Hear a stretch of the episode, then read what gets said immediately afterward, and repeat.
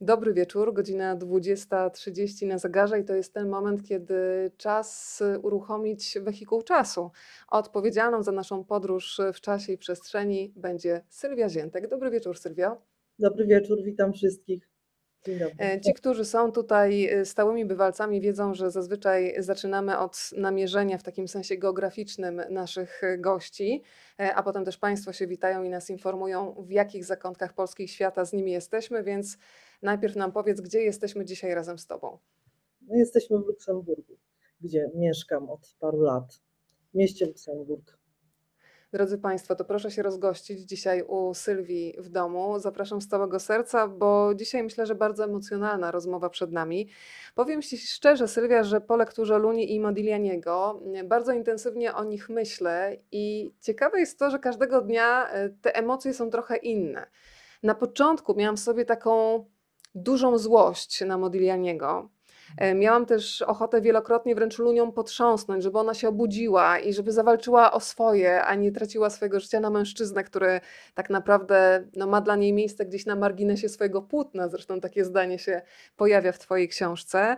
No ale z każdym dniem patrzę na tę historię z trochę innej strony i mam też e, nadzieję, że Państwo będą filtrować książkę przez siebie, przez swoją wrażliwość i też będą się dzielić e, swoimi wrażeniami. Widzę, że pierwsze osoby już przybywają. Ja tylko jeszcze powiem na dobry wieczór, że można się tym spotkaniem podzielić, a tym, co dobre, należy się dzielić.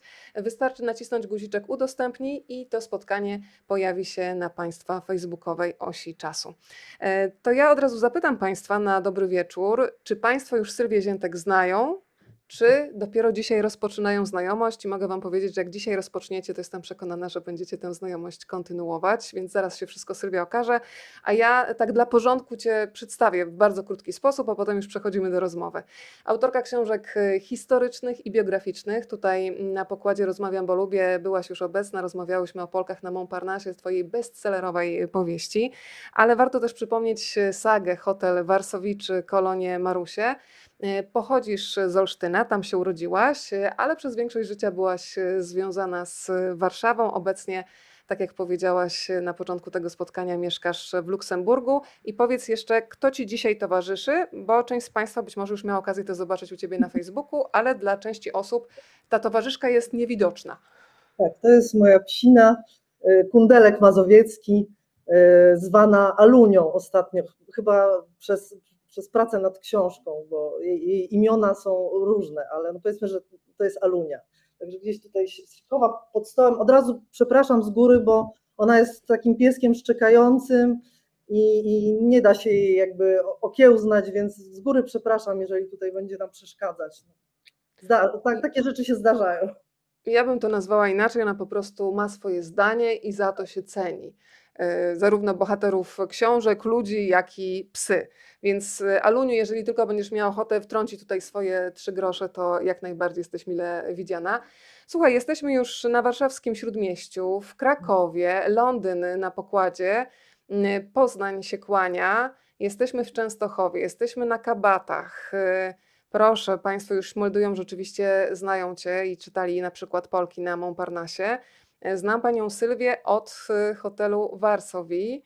E, Znam i bardzo lubię. Wspaniale Was widzieć i słyszeć, e, dziewczyny. Bardzo dziękujemy. Bielsko-Biała. Będę się od czasu do czasu odnosić do tego, co Państwo piszą i od razu się proszę czuć pełnoprawnymi uczestnikami tej rozmowy i zadawać e, pytania, kiedy tylko ciekawość będzie Wam podpowiadać kolejne wątki.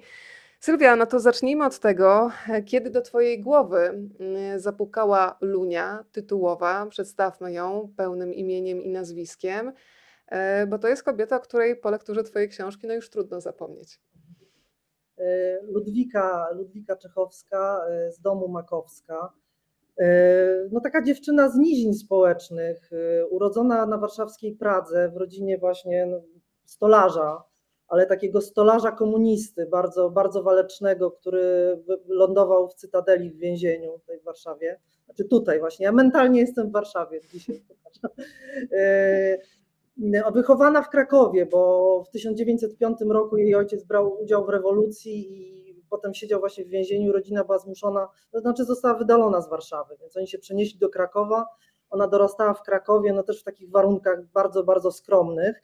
No i właśnie taka dziewczyna z rodziny robotniczej, wielodzietnej, ląduje w pewnym momencie w Paryżu. To myślę, że do tego dojdziemy, jak to się wszystko stało.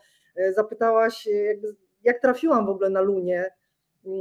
No jakby Modigliani jest mi bliski od wielu lat i powiem szczerze, że wiedziałam od dawna, że portretował Polkę ponad 14 razy, że była Polka która młoda jakaś kobieta, która była przez niego portretowana i dla mnie ta zawsze ta Lunia była bardzo enigmatyczna.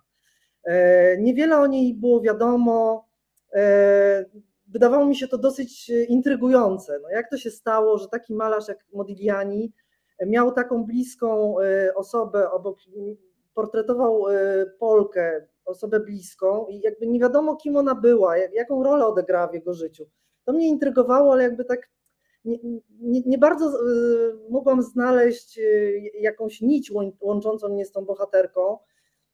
No i po prostu y, pracując nad Polkami na Montparnasse, no przebierzałam, przemierzałam Paryż w prawo i w lewo, ten Montparnasse już znam naprawdę praktycznie jak Pragę warszawską. No i nie mogłam nie przechodzić ulicą Józef Bara, która, przy której stoi kamienica, gdzie mieszkali e, zborowscy, marszant, e, polski marszant Modiglianiego Zborowski jego partnerka Anna, gdzie mieszkała właśnie Lunia Czechowska, malarz Kisling i tam Modigliani namalował większość swoich obrazów.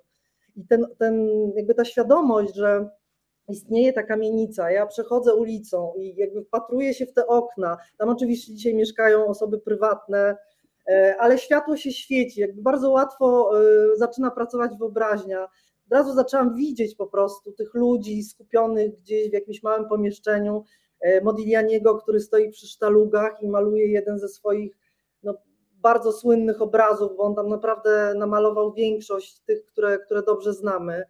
No i po prostu wyobraźnia zaczęła mocno, mocno pracować i wtedy ruszyłam do researchu e, i troszkę się udało znaleźć więcej informacji o Luni Czechowskiej. E, ja pisałam dzisiaj w zapowiedzi, że jestem takim człowiekiem ze starą duszą i uwielbiam Twoje książki, bo one przenoszą w czasie, a jednocześnie po każdej z lektur mm, wyciągam bardzo uniwersalne też wnioski, bo okazuje się, że mimo, że ten świat pędzi do przodu, bardzo wiele się zmienia, można powiedzieć, że się zmienia scenografia, miast, przeżyć, to jednak te emocje są bardzo wspólne. Cały czas myślę, że rynek sztuki jest nieprzewidywalny i trudno określić, kto odniesie sukces, kto się wybije. E, cały czas potrafimy się wikłać w takie niezrozumiałe czasami z dystansu przez innych e, relacje. E, I o tym wszystkim dzisiaj też na pewno będziemy rozmawiać. Państwo nas pozdrawiają teraz z południa Anglii, Sydney na pokładzie, o jak miło. Łódź, Kapsztad już nasłuchuje, warszawskie Powiśle, Zielonki. Przemiło Państwa tutaj gościć na pokładzie. Mm, Sylwia, no to powiedz tak naprawdę, od czego zaczęłaś y, dokumentację i muszę zadać to pytanie, jak, to jest chyba ogromny rodzaj odpowiedzialności, kiedy pisze się powieść opartą na faktach, a tak jak mówisz, ta postać Luni, Ludwiki, mm, bardzo enigmatyczna, więc ile było takich twardych materiałów, faktów, wokół których trzeba było obudować opowieść? No tak, jakby dlatego w ogóle zdecydowałam się na powieść, że mm, tych y, twardych źródeł tak to ujmę, nie ma zbyt wiele tak naprawdę. No jakby jest pewna wiedza na temat, y, na temat działalności Leopolda Zborowskiego, który był marszandem Modiglianiego y, i którego Lunia była przyjaciółką y, i za jego sprawą w ogóle znalazła się w tym kręgu blisko, blisko malarza. Natomiast to też są takie informacje dosyć pobieżne, dokumentów zostało bardzo niewiele. W pewnym momencie jakby dotarłam do wspomnień spisanych przez Lunię Czechowską. Ja może pokażę nie wiem, czy to jest ciekawe, ale to są wspomnienia, jest, jest. Które, się, które się ukazały w, w latach 50. i to też jako taki fragment książki Ambrogio Ceroniego. To był taki historyk sztuki włoski, który którego ambicją było stworzenie katalogu Raisonné, czyli takiego katalogu pokazującego wszystkie dzieła Modiglianiego. On niestety tego katalogu nie stworzył, zresztą żaden historyk sztuki do tej pory takiego katalogu nie stworzył. To jest bardzo symptomatyczne, o tym możemy później porozmawiać, tak. dlaczego taka sytuacja istnieje. Natomiast te wspomnienia Luni, no to no ja mam wydruk, no to jest tylko to. Tak, do tego naprawdę jest niewiele. To niewiele. E, tak, Le Souvenir de Lunia Czechowska, e, napisane po francusku, no, kilkanaście tak naprawdę kartek.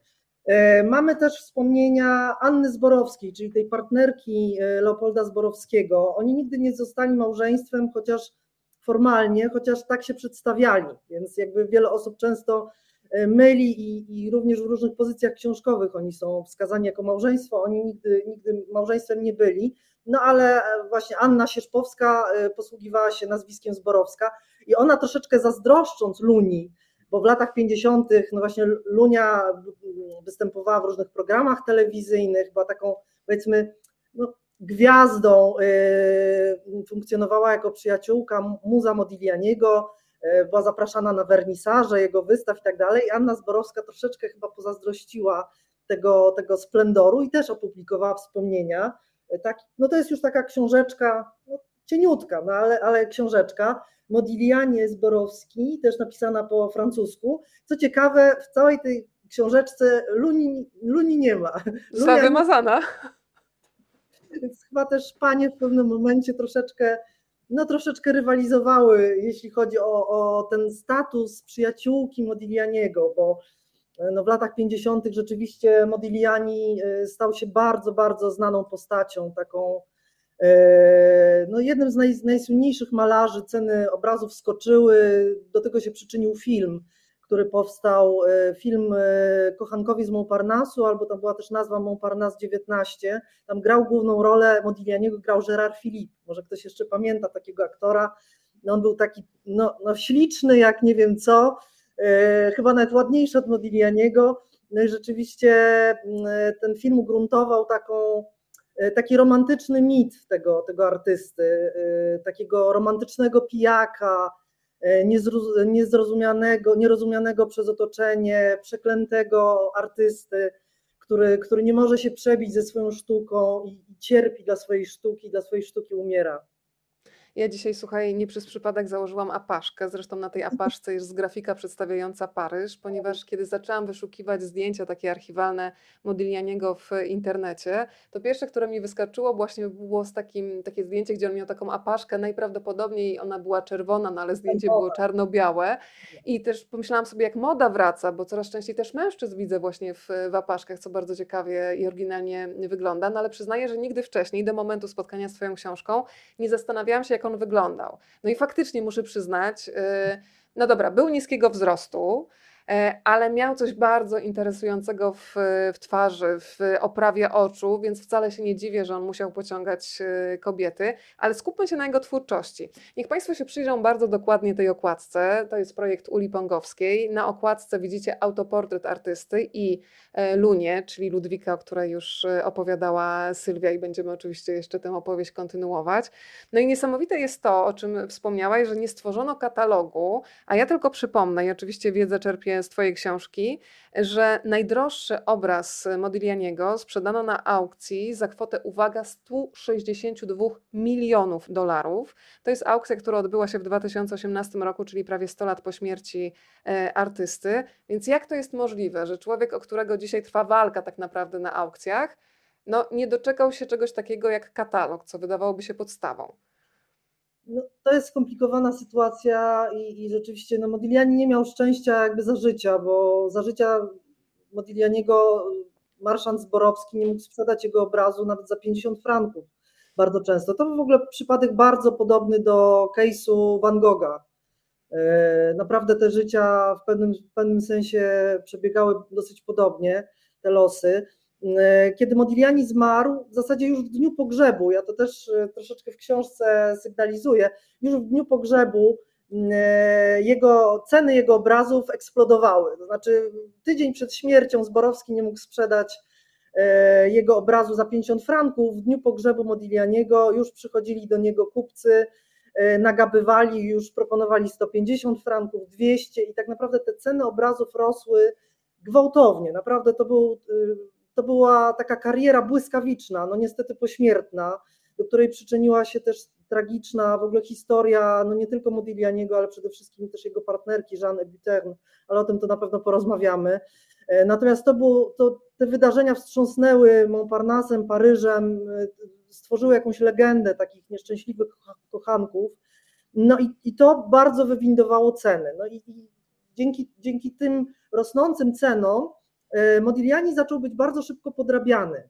Już w latach dwudziestych, e, no, on zmarł w styczniu 1920 roku, już w latach dwudziestych po prostu rynek był pełen e, falsyfikatów i podróbek Modiglianiego. Tu tylko wspomnę, że nawet Helena Rubinstein, którą wszyscy kojarzymy, tak, twórczyni Imperium Kosmetycznego, ona była niezwykła, ona była naprawdę bardzo taką zaangażowaną kolekcjonerką sztuki. Miała niesamowitą kolekcję sztuki nowoczesnej i rzeźb, i, e, i przeróżnych e, obrazów, Picassa i tak dalej. I ona sobie kupiła cztery fałszywe obrazy Modiglianiego, więc jakby to pokazuje też e, skalę. I te, te obrazy można było kupić w galeriach paryskich. Ale ja słyszałam też, Sylwia, ty o tym mówiłaś, że całkiem niedawno, kilka lat temu, chyba w Genui w jakimś muzeum e, tak. zamknięto wystawę, bo się okazało, że tak, nie wiem, 30% tych obrazów to były fałszywki, tak? Tak, tak. weszła policja jakby na wystawę, w trakcie jakby tak. ta wystawa była otwarta i, i jakby zamknęła, zamknęła salę, wygoniła ludzi, wszczęła, wszczęła śledztwo. E, po prostu Modigliani dzisiaj jest jednym z najbardziej podrabianych artystów na świecie. E, I na skutek y, to jest jakby jedna przyczyna. Dlaczego? Dlatego tak bardzo jest ciężko y, skatalogować te dzieła, które po nim zostały. Też trzeba powiedzieć, że tych obrazów było około, zostało około 350-400. No jest ten margines dosyć spory, to też nie jest jakaś zatrważająca liczba tych obrazów, bo on de facto rzucił rzeźbę w 1915 roku, w 1920 już nie żył, więc tak naprawdę malował E, te obrazy, które znamy, to, to, jest, to jest y, w zasadzie okres pięciu lat, mm, też przerwany, nieciągły. Nie, nie e, I to jest jedna przyczyna. Druga jest taka, że on był strasznym bałaganiarzem. Nie, e, nienawidził generalnie jakby dokumentowania swojej twórczości, nie datował obrazów, nie nazywał ich, jakby nie, no podpisywał na szczęście, prawie zawsze. To, to jest i tak duża sprawa, że podpisywał. Natomiast nie, nie, lubił, nie lubił datować listów y, i przez ten jego bajzel, mówiąc wprost, bardzo jest ciężko ustalić na przykład datę powstania obrazu. I to też jakby y, nastręcza dużo, dużo kłopotów historykom sztuki, no ale głównie te, te, te fałszywki, które były sprzedawane, fałszywe obrazy już w latach dwudziestych. Najczęściej kupowali Amerykanie i to tacy bogaci przemysłowcy z Teksasu, ci, ci panowie od, od od ropy w Teksasie i jakby ich specjalnie nie obchodziło, czy ten obraz jest na pewno autentyczny, czy to na pewno jest Modigliani. Oni to wywozili jako trofeum, wieszali nad kominkiem w swoich wielkich rezydencjach i dzisiaj jest bardzo ciężko stwierdzić tak naprawdę, czy te e, podrabiane obrazy z lat dwudziestych namalował Modigliani, czy, czy niekoniecznie. I stąd do dzisiaj nie ma katalogu dzieł, e, dzieł wszystkich artysty. To jest dosyć niesamowite. Bardzo lubię, Sylwia, jak piszesz, bo ja nawet mam wrażenie, że jak czytam, to skupiam się nawet na fakturze opowieści, bo wspomniałaś teraz o tym, że y, Modigliani na początku próbował swoich sił jako rzeźbiarz, porzucił to zajęcie z jednej strony, ponieważ miał problemy też, jeżeli chodzi o płuca, a ten pył cały czas krążył, ale też jest taki fragment w Twojej książce, który pokazuje, że on chciał być najlepszy w tym, co robi i czuł, że jednak rzeźba to niekoniecznie jest e, to. E, no ale zwracasz uwagę na coś bardzo ciekawego, że kiedy malował, to też jego sposób malowania był trochę jakby takim rzeźbieniem w warstwach farby. Jak, jak, jak, jak byś opowiedziała komuś, kto nigdy nie widział pras Mondiglianiego, takie cechy charakterystyczne dla niego jako dla malarza w taki prosty prosty sposób dla laika, który nie jest zanurzony, nie wiem, w słownictwie typowo malarskim, tylko coś, co jakby słowa niech nam uruchomią trochę taką wizualizację. Na pewno to, to, co wyróżnia jego obrazy, to jest taka mocna linia, tak? jakby mocna, ciemna linia, taki obrys, obrys postaci.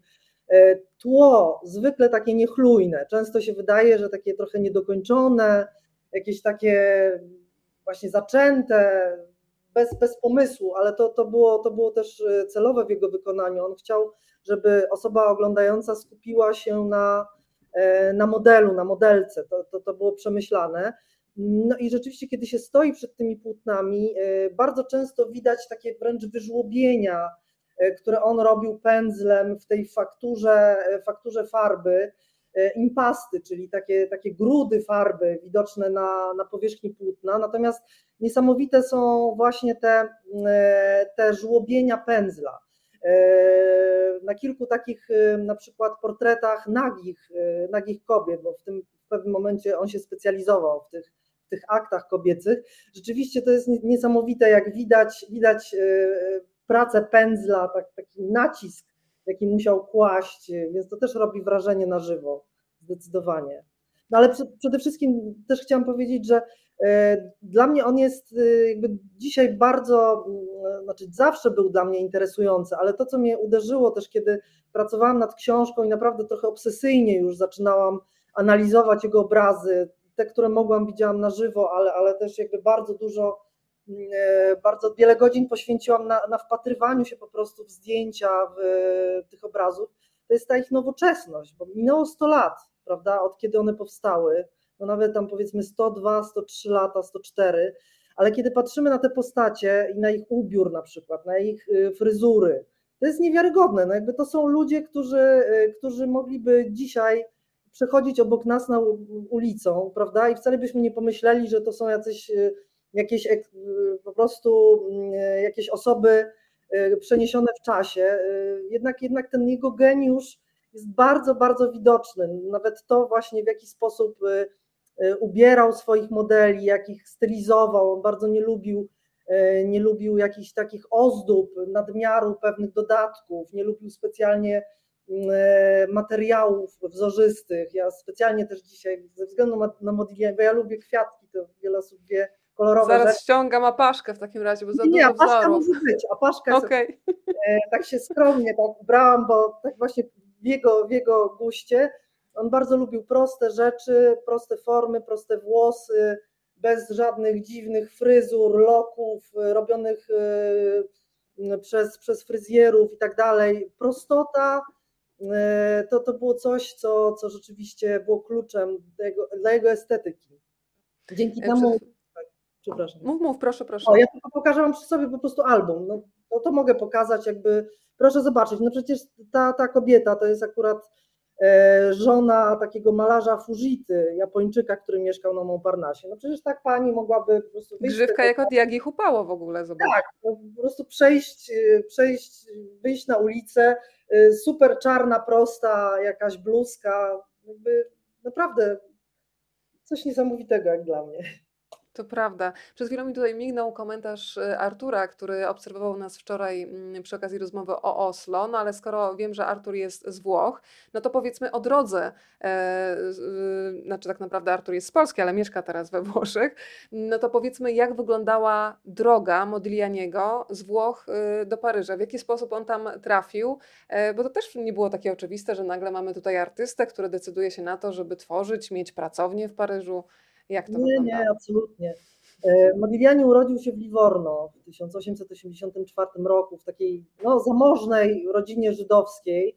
E, natomiast ta rodzina dosłownie niemalże w momencie, kiedy, kiedy on przyszedł na świat, e, podupadła finansowo. No, to był, to był jakiś taki dramatyczny cios, który, z którym też Modigliani wiązał pewne, pewne, pewne motywy swojego życia. Bardzo, bardzo widział w tym, w tym jakiś taki fatalistyczny wpływ e, tego, tego faktu na, na, na swoje życie. Natomiast on dorastał w warunkach godnych, e, otoczony kobietami, które go po prostu uwielbiały, matka, siostry, e, piękny, piękny, malutki Amedeo, chorowity od, od małego, więc też jakby na nim się skupiano, dbano o niego bardzo, bardzo mocno.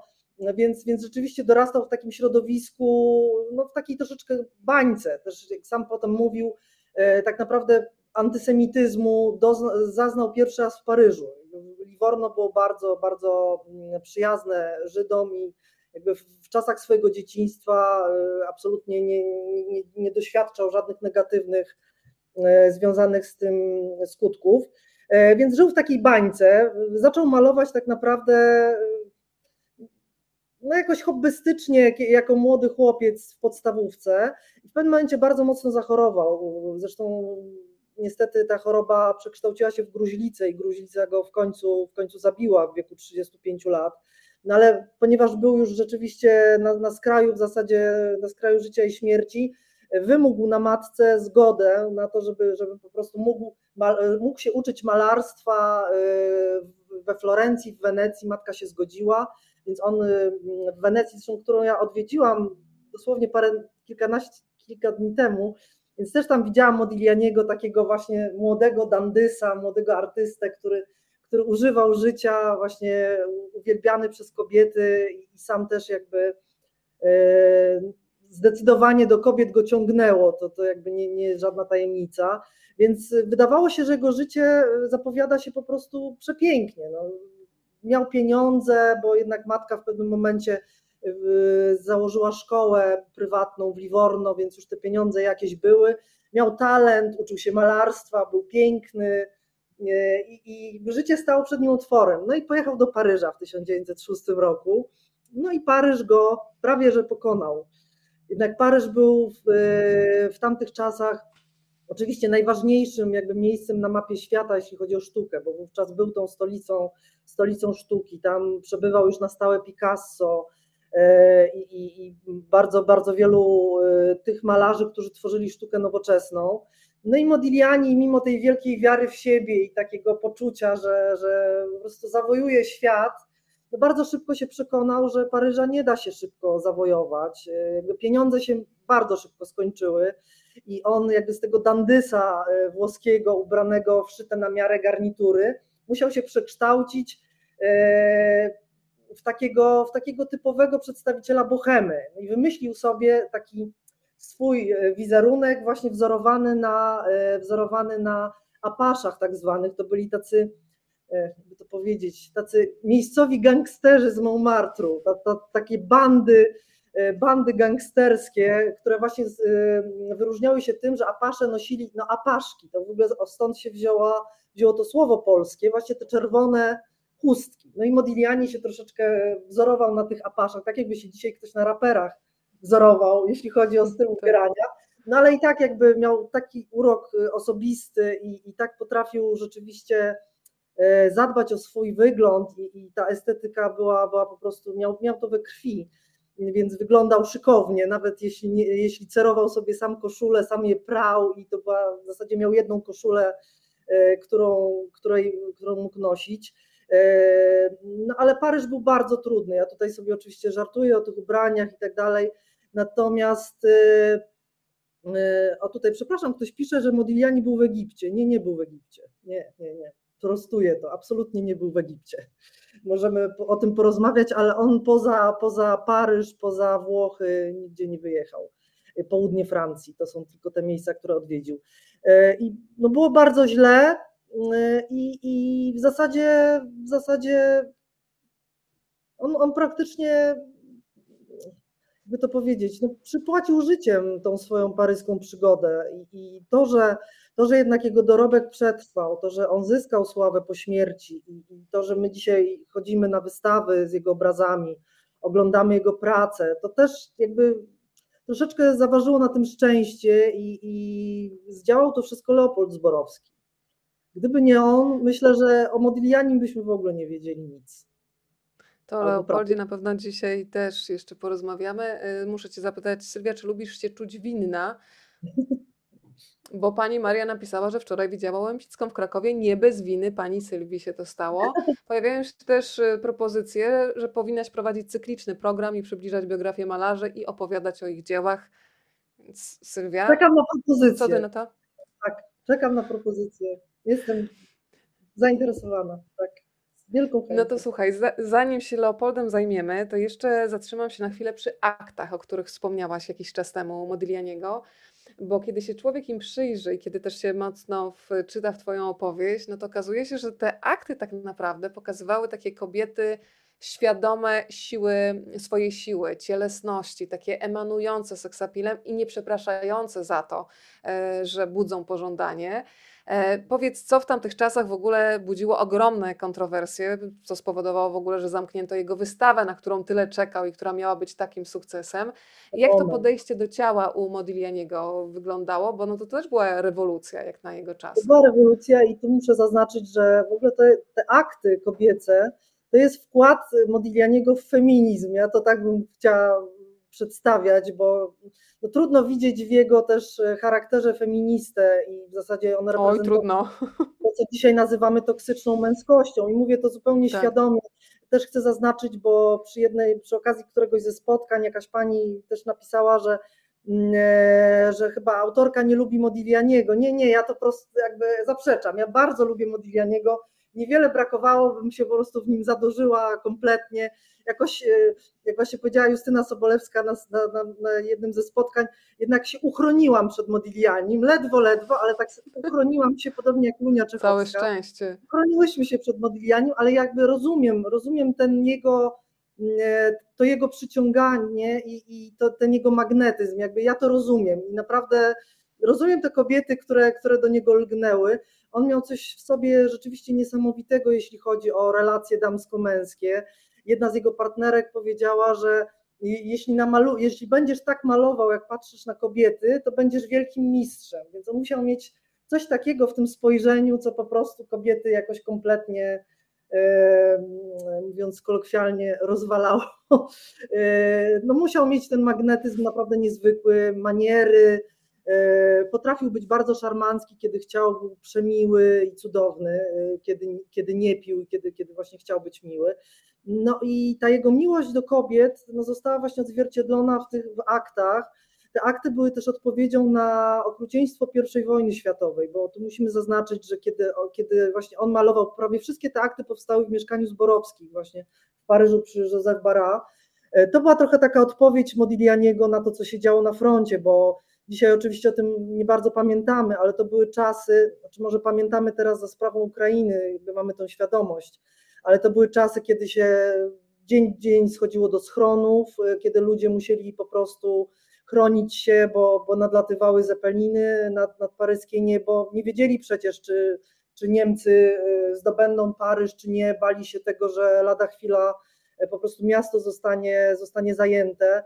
No to były czasy, kiedy codziennie prasa donosiła po prostu o, tyś, o setkach y, zabitych, znaczy nawet nie setkach, to przecież ginęły na froncie na północy Francji miliony mężczyzn, więc młodych ludzi. E, i ta atmosfera musiała być straszna. No i Modigliani to stwierdził, on jako pacyfista i też jakby człowiek, który nie walczył na wojnie dlatego, że go odrzucono z uwagi na stan zdrowia, jako gruźlika, nie przyjęto go do, do wojska. On stwierdził, że on będzie malował akty i te akty pokażą właśnie, czym jest radość życia, czym jest tak naprawdę esencja e, tego, tego co w życiu można, z życia można e, uzyskać najlepszego. No i dla niego najlepsza była kobieta to, było, to była ta esencja, to było wszystko to, co najlepsze, co życie może zaoferować. I rzeczywiście pokazał kobiety zupełnie inaczej, czyli, czyli właśnie to, to, co, tak jak mówiłaś, bezpruderyjne, e, w takich śmiałych pozach, jednak tak jak widzimy, jak one leżą na tej kanapie zborowskich, bardzo, bardzo śmiałe. E, często widać też, e, jakby ich twarze sugerują, że, że to są kobiety no właśnie zaspokojone, zadowolone z tego, co je spotkało, bardzo, bardzo też szczęśliwe i, i, i pogodzone, jakby pogodzone, no, zadowolone ze swojego ciała, ze swojej cielęsności. E, zwykłe, takie zwykłe kobiety, które się widuje na ulicy, żadne boginie Wenus, e, po prostu prawdziwe, prawdziwe, prawdziwe kobiety. No i ta rewolucja, ten powiedzmy najbardziej skandaliczny aspekt tej rewolucji Modiglianiego E, tu też dodam tylko, że on się bardzo wzorował na mistrzach renesansu, na, na tych e, różnych aktach, które można obejrzeć w Florencji, w Galerii Uffizi i tak dalej, na Tycjanie e, i tak dalej. Natomiast to, co on zrobił, no to jakby fopa straszne, pokazał kobiety takie, jak wyglądają naprawdę, czyli pokazał włosy łonowe. E, I to, e, to tak naprawdę mm, zaważyło na tym, że właśnie jedyna wystawa, to też jest niesamowite, że to była jedyna indywidualna wystawa, którą Zborowski zorganizował za życia Modiglianiego w takiej galerii, też takiej marszantki, niezwykłej postaci Bert, Bert Weil. E, no, zakończyła się potwornym skandalem. W ramach, w trakcie wernisażu wkroczyła policja, która, dostała, która została powiadomiona przez zaniepokojonych obywateli, francuskich, którzy takie bezeceństwa zobaczyli w szybie galerii, jakby w oknie, w oknie galerii. Policja weszła, zamknęła wystawę, zagroziła, że jeżeli jeszcze raz te obrazy zostaną pokazane, to po prostu wszystkie zarekwiruje. I to było no, kompletne jakby fiasko. Miał być wielki przełom, e, artystyczne objawienie, e, prze, przebudzenie krytyki francuskiej, która Modiglianiego nie lubiła. No i skończyło się, no, no niestety tak jak się skończyło. E, bardzo smutno. Modigliani namalował w sumie około 35-40 aktów. One są naprawdę niezwykłe, bo też kiedy się je widzi w muzeum na żywo, po prostu te ciała kobiece emanują światłem. On to też w specjalny sposób y, y, gruntował płótno, y, jakby uzyskiwał ten efekt no, dzięki, dzięki swoim staraniom. Może, może te obrazy wyglądają troszeczkę tak jak malowane przez dwie godziny w jakiś taki prosty sposób, ale, ale tak nie było. No, jeśli chodzi o te akty, rzeczywiście no, on się wzniósł absolutnie na wyżyny swojej sztuki. Ja uwielbiam te obrazy. Ja też uwielbiam, Sylwia, Twoją sensualność, kiedy opowiadasz y, o sztuce. Mówiłam już o fakturach, a teraz o kolorach. E, pomyślałam sobie po lekturze Luni i Modiglianiego, jak wiele rzeczy człowiekowi umyka w takim pędzie. Jest taki fragment, kiedy Lunia, chcąc się zbliżyć do Modiglianiego, mówi o tym wprost, że ona się musi nauczyć tak naprawdę jego języka y, i na nowo poznaje kolory. E, Modigliani nie uznaje określenia żółta farba. Jest jego ulubiona jasna ochra, dla mnie miodowa, ugier złoty w tonacji starego złota. Nie ma takiego koloru jak brąz. Jest żywiczna ochra, jest suchy ugier, siena palona. Jest barwa tytoniu, kasztanu, czarnej czekolady, proszku kakaowego. Nie ma po prostu zieleni. Jest zieleń drzewa oliwnego, zieleń cyprysu, zieleń lasu, zieleń trawy, szmaragd, ciemno, e, e, ochra. I to jest niezwykłe, że faktycznie nagle jak czytam, to ja sobie wiesz, wizualizuję te kolory mi po prostu wyrastają przed oczami, łącznie z krajobrazem, na przykład cyprysy od razu wiesz, mnie przynoszą do konkretnych zakątków na ziemi. Powiedziałaś o tym, że uchroniłaś się w ostatnim momencie przed urokiem Modiglianiego. I powiem Ci, na czym się złapałam. Czytałam mm, Lunię i tak mniej więcej w połowie książki mówię, nie no, muszę wstać, ja muszę tą Lunią potrząsnąć, niech ona w końcu jakby utnie tę relację, bo jest strasznie toksyczna i ona wykazuje wszystkie objawy takiej współuzależnionej kobiety. I potem się złapałam na tym, że łapią, jakby mm, miotają mną takie emocje, bo przypominałam sobie jakieś takie toksyczne relacje z mojej przeszłości, i tak jakbym chciała powiedzieć, dlaczego tego wcześniej nie zrobiłaś, szczęśliwie finał jest dobry, bo się uwolniłam od, od tego typu historii. No ale faktycznie to jest coś takiego, w co wchodzisz i po prostu jesteś jak na roller coasterze. Znaczy, e, to powiedz trochę o tej Luni. Tak, no jakby ona, ona rzeczywiście broniła się, jakby broniła się przed, przed Modiglianim. Też ta historia wyglądała tak dosyć może niefortunnie, jeśli chodzi o te ich relacje osobiste. Znaczy, niefortunnie, no to też jakby zależy jak na to spojrzymy, bo kiedy się poznali, kiedy, kiedy Modigliani zobaczył pierwszy raz Lunię Czechowską, ona była 22-letnią młodą mężatką, y, poznali się w kawiarni La Rotonde, tam o Parnasie i jakby Lunia od razu wpadła Modiglianiemu w oko. On miał taki też specyficzny bardzo gust, jeśli chodzi o kobiety, bo chociaż sam naprawdę w zasadzie, no może to jest taki eufemizm, no ale mógł naprawdę uderzać do każdej, no już powiem to tak tak dosyć może prostacko, ale on lubił y, no, kobiety nie, może, nie o takiej ostentacyjnej urodzie, więc, więc rzeczywiście coś takiego musiało być w Luni e, niezwykłego, co go przyciągnęło. On bardzo, ona mu się spodobała od razu e, i od razu zaproponował, że właśnie namaluje jej portret. To wynika z jej wspomnień, więc to też potwierdzają wspomnienia Anny Zborowskiej, więc, więc myślę, że tak było.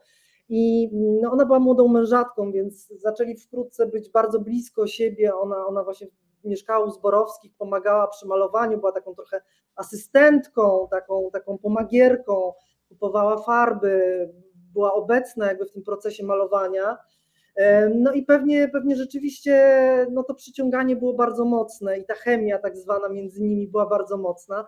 Natomiast no ona była, no miała męża Kazimierza, e, Kazimierza Czychowskiego, też kompletnego takiego mm, no, komunistę totalnego, który w pewnym momencie po prostu porzucił żonę, y, wyjechał walczyć za rewolucję y, gdzieś tam na Syberię i tam zresztą zginął. No i kiedy Lunia została wdową w bardzo młodym wieku, y, no teoretycznie miała już tą możliwość, żeby, żeby z Modiglianim się jakoś związać i, i żeby ta ich relacja no trochę na inny powiedzmy poziom weszła, no to Modigliani wtedy właśnie poznaje miłość swojego życia, Żanę Butern, y, młodziutką studentkę malarstwa. Y, Przepiękną kobietę. Proszę sobie wyszukać. Zwykłą y, osobowość, młodą artystkę, bardzo, bardzo od niego mm, młodszą, pochodzącą z takiego dobrego domu. No, zaczynają się oczywiście od razu komplikacje i tak dalej.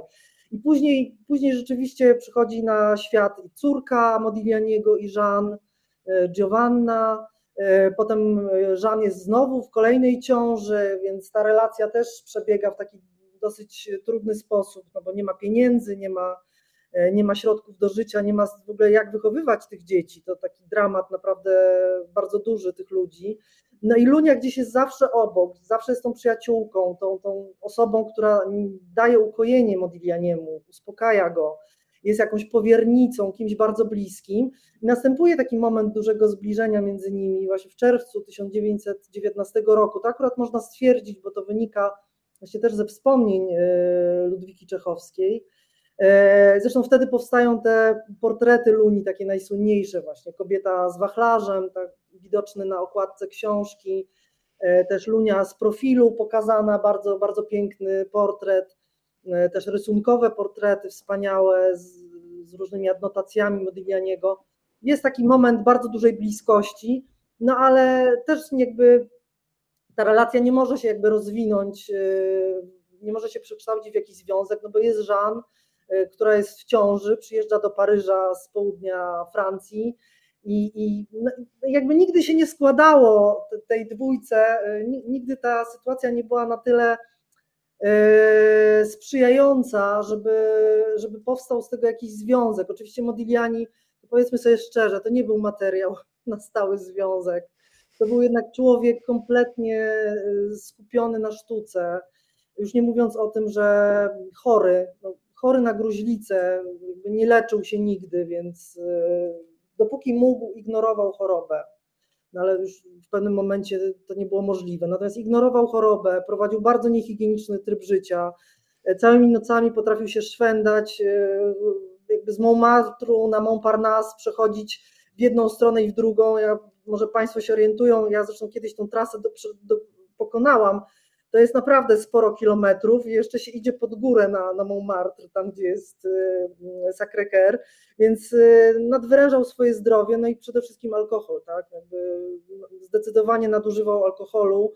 Narkotyki też tam były grane, Narkotyki, kaszysz, no to też trzeba być jakby uczciwie powiedzieć, że wówczas jakby ani alkohol, ani narkotyki nie były, nie były niczym dziwnym na, na Montparnasse, tudzież na Montmartre, ludzie nawet z tego względu, że było, nie było ogrzewania i były naprawdę trudne takie warunki życiowe, to po prostu pili wino chociażby po to, żeby po prostu się ogrzać. Jakby, zresztą wino we Francji w ogóle się pije no, nie tylko wieczorami, pije się go dużo i wtedy tym bardziej tak było przepraszam, piesek mnie zaczepia właśnie, przepraszam bardzo, było mruczenie, bo jest niezadowolona. Ja wiem, ona chce wywołać wątek psa w, w domu u Modiglianiego, w zasadzie u Leopolda, bo tam przecież też był pies.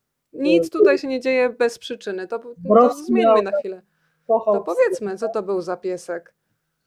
no to był, to był jakiś, y, znaczy ten piesek, który występuje w książce, no to był jakiś jeden z wielu zwierzaków, którzy, które tam u Zborowskich y, funkcjonowały. No właśnie Leopold Zborowski miał, miał ogromnie, miał wielkie serce dla zwierząt i jakby znany był z tego, że po prostu gdzieś widział na Montparnasse jakieś właśnie biedne, biedne stworzenie, głodne i tak dalej, no to przygarniał wszystko co, co mógł, e, wywoził te psy. Oczywiście wtedy nie było takiej instytucji jak, jak e, schronisko dla psów, więc gdzieś, gdzieś po prostu zbierał te pieski, załatwiał transport, transport wywoził je gdzieś do Wersalu podobno. Tam, tam była jakaś osoba, która, która się zajmowała tymi, tymi E, czyli ratował od hycli i tak dalej. No, myślę, że to też bardzo dobrze o nim świadczy, że był takim, że w ogóle był człowiekiem, to też myślę, że trzeba troszeczkę o nim powiedzieć, bo to był człowiek o niesamowicie wielkim sercu, no, wariat tak naprawdę, poeta z Krakowa, e, człowiek, który,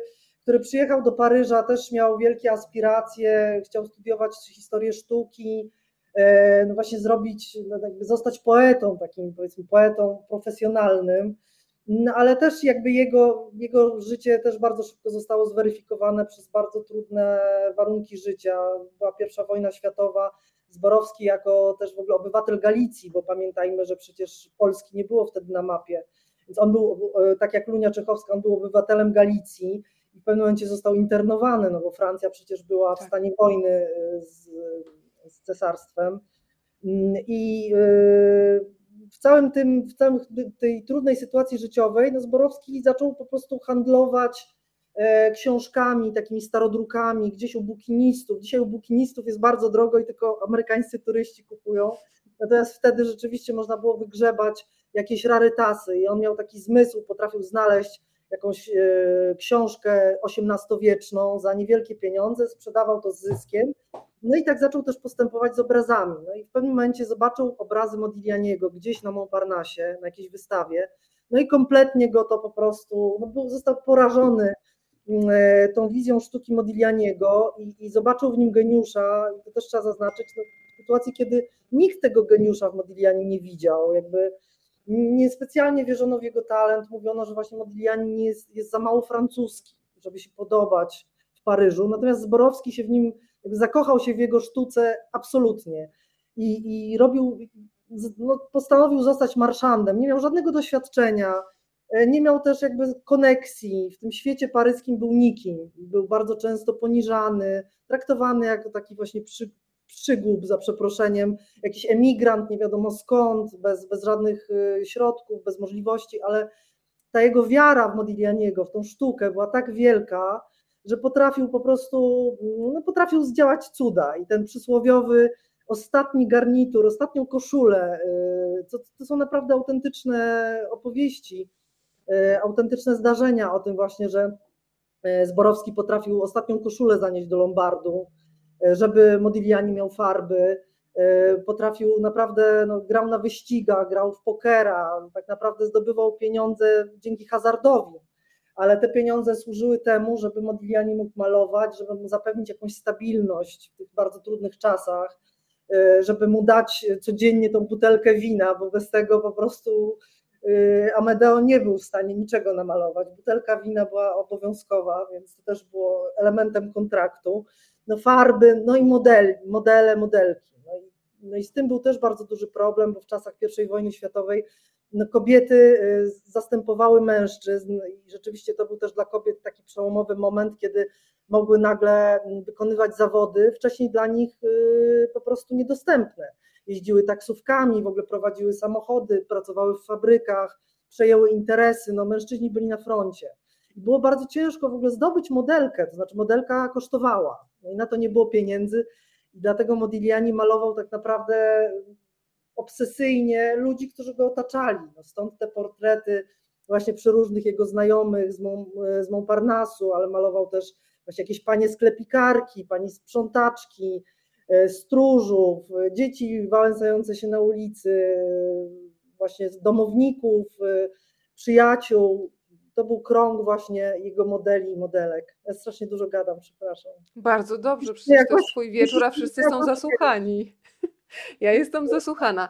Drodzy Państwo, przypominam, że można się dzielić tym spotkaniem. Naciskacie guziczek udostępnij na Facebooku i pojawia się również ta rozmowa na Waszym facebookowym koncie. E, twoja Alunia, czyli Twój piesek, tutaj wywołał też przez chwilę wątek psa e, w domu na Montparnasse.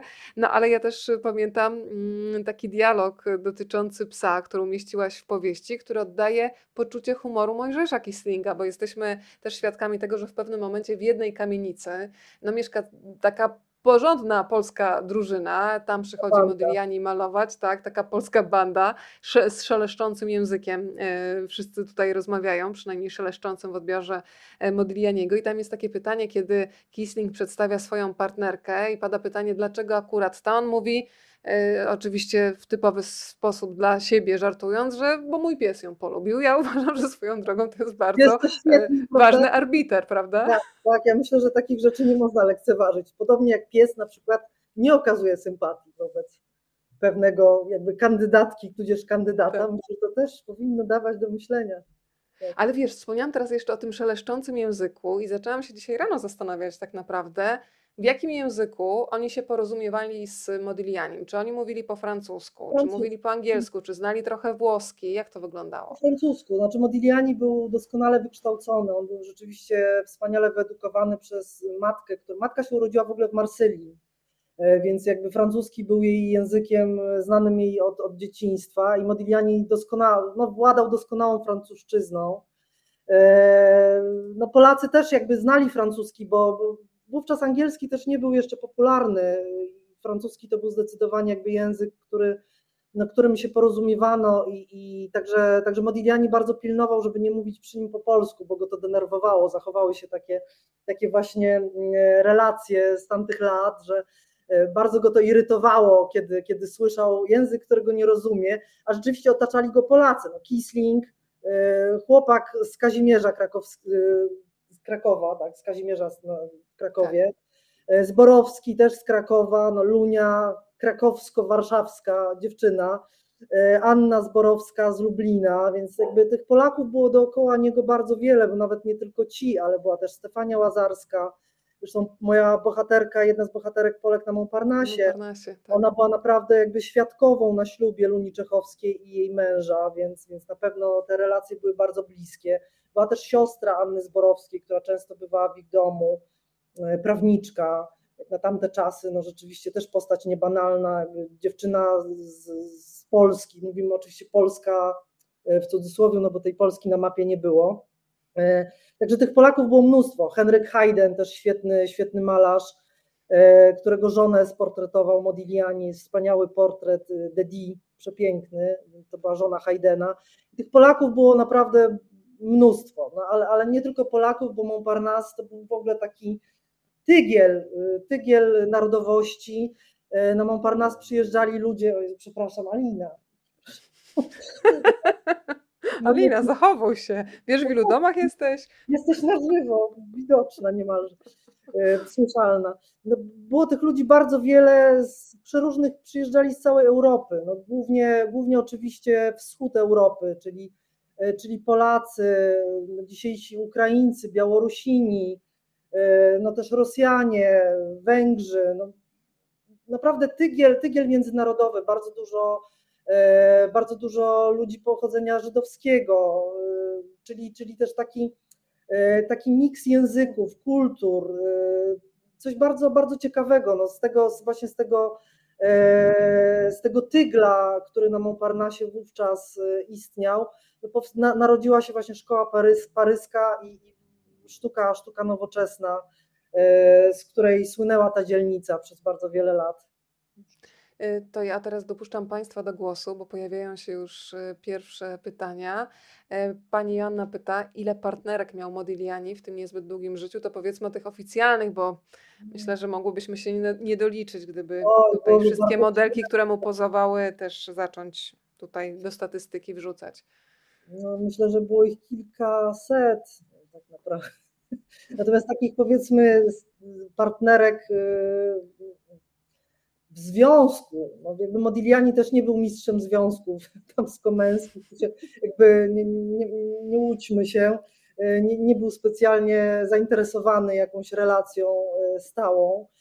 Tak naprawdę pierwszy taki poważniejszy związek miał z Angielką, z taką dziennikarką, i mm, też poetką angiel, angielską Beatrice Hastings. To był bardzo burzliwy związek. Oni byli troszeczkę jak taka para rock'n'rollowa, e, która się w zasadzie wykończyła. To znaczy rzeczywiście to, co oni tam wyprawiali, e, to się wierzyć nie chce. To, to był to absolutnie toksyczny związek, działali na siebie nawzajemnie bardzo, e, bardzo zły. Znaczy z jednej strony się inspirowali, bo rzeczywiście przy tej Beatrice Modigliani zaczął, wrócił do malowania i jakby znalazł w ogóle swój styl, zaczął eksperymentować i pojawiły się te wydłużone, wydłużone twarze, szyje i tak dalej. No ale to była para, która po prostu biła się i to nie tylko jakby nie polegało to na tym, że on bił ją, znaczy ona świetnie sobie też radziła. E, kiedyś wyrzucił ją podobno przez okno w ramach jakiejś tam popijawy na Montmartre, bo, bo, bo go czymś zdenerwowała, po prostu pchnął ją, ona wypadła z pierwszego piętra więc rękoczyny, blu, no, jakieś pijackie e, awantury, coś potwornego, toksyczny związek, który, który no, na szczęście się skończył, bo by się pozabijali. I to była taka pierwsza jego stała partnerka. Natomiast później związany był z Kanadyjką Simone Theroux, która była tak naprawdę matką jego jedynego syna. To też jest bardzo ciekawa historia, bo Modigliani, znaczy świadcząca bardzo źle o Modiglianim, ale, ale nie chcę tutaj burzyć tej wizji. Wiem, że niektóre, zwłaszcza panie, cały czas jakby patrzą na Modiglianiego przez pryzmat właśnie on jest bardzo często romantyzowany i troszeczkę patrzą na niego jako właśnie takiego pięknego, e, pięknego, wspaniałego, wrażliwego artystę. Taki też był, ale był też człowiekiem z krwi i kości. Zresztą ja go takim właśnie chciałam przedstawić, no, który zachowywał się strasznie. No, oczywiście w czasach, o których mówimy, czyli, czyli lata I wojny światowej, to było powiedzmy typowe zachowanie dla wielu mężczyzn, ale kiedy partnerka właśnie Simon, partnerka Modiglianiego, kobieta, która z nim żyła, zaszła w ciążę, on po prostu stwierdził, że to nie jest jego dziecko. Twierdził, że przyłapał y, Simon na zdradzie.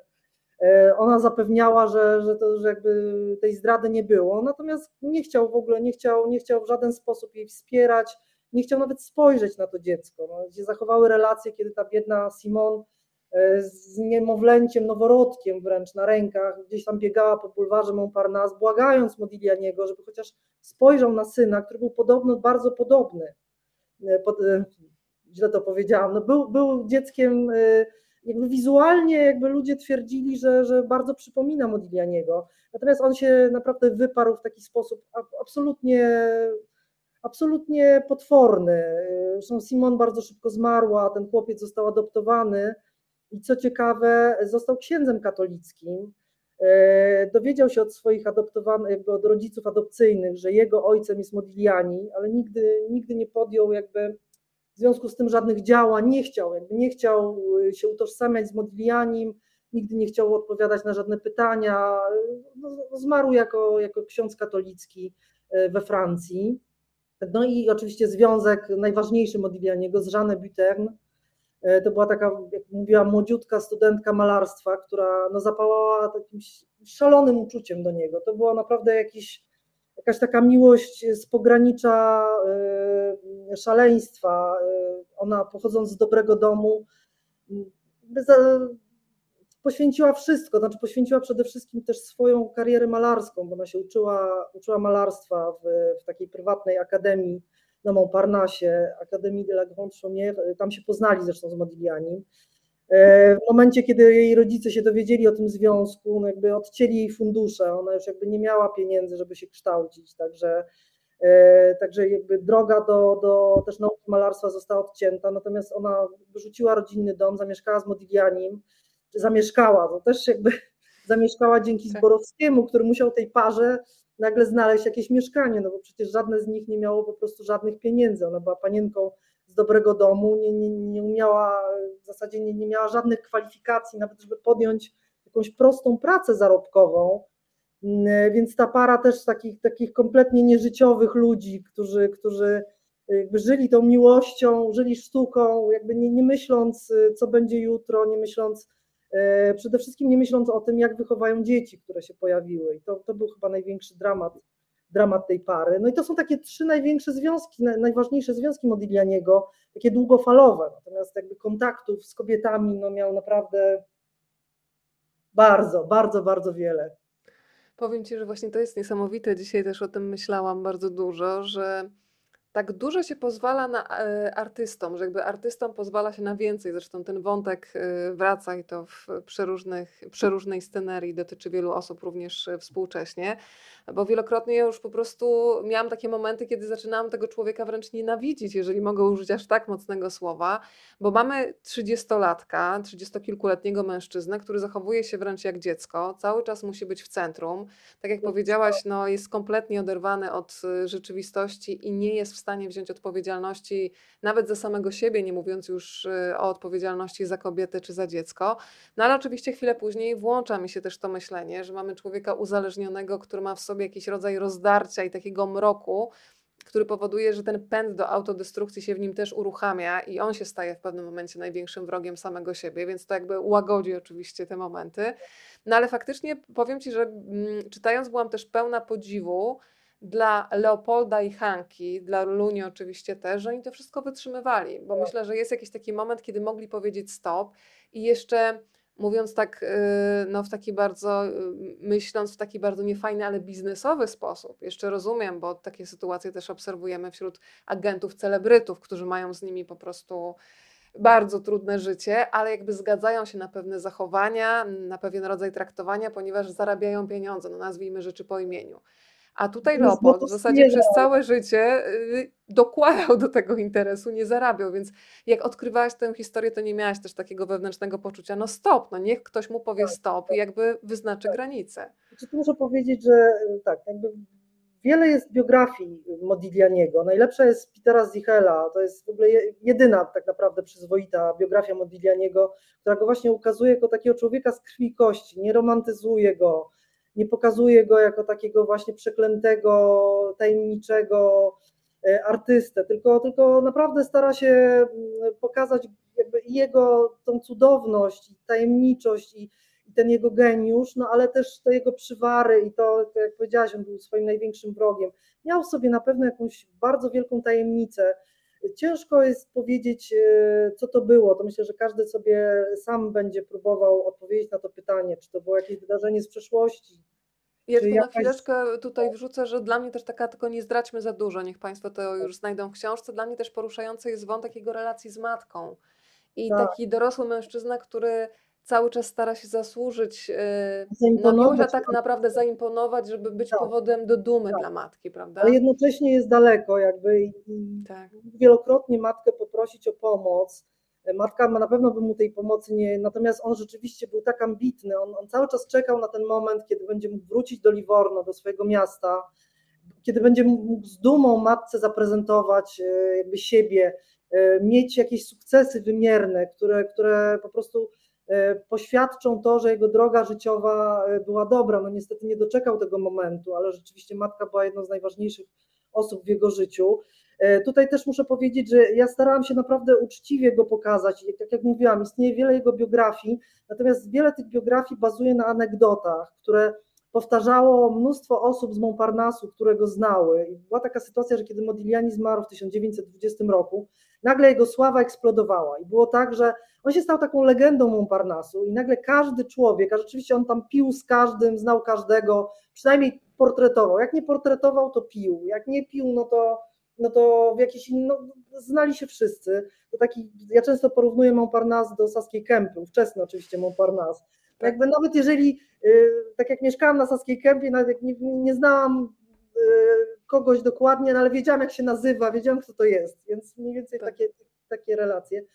I e, te, te anegdoty na jego temat bardzo często przekłamywały rzeczywiście e, prawdę na temat jego osoby. Ja korzystając z tych różnych biografii, jakby szukałam takich anegdot, które się powtarzają, to znaczy, które były, które były przytaczane przez różne osoby i wtedy, wtedy rzeczywiście można stwierdzić, że coś w tej anegdocie było jednak prawdziwego, skoro dwie osoby mówiły o jakimś fakcie, a nie, no, wiele osób fantazjowało, każdy chciał powiedzieć coś niesamowitego o Modiglianim, o tym jak pił, jak się awanturował, jaki był okropny, E, więc starałam się to stonować. Tu muszę też zaznaczyć, że on, tak jak powiedziałaś, no on był kompletnie nieodpowiedzialny i tak dalej, ale był moment w jego życiu, że on się naprawdę bardzo starał.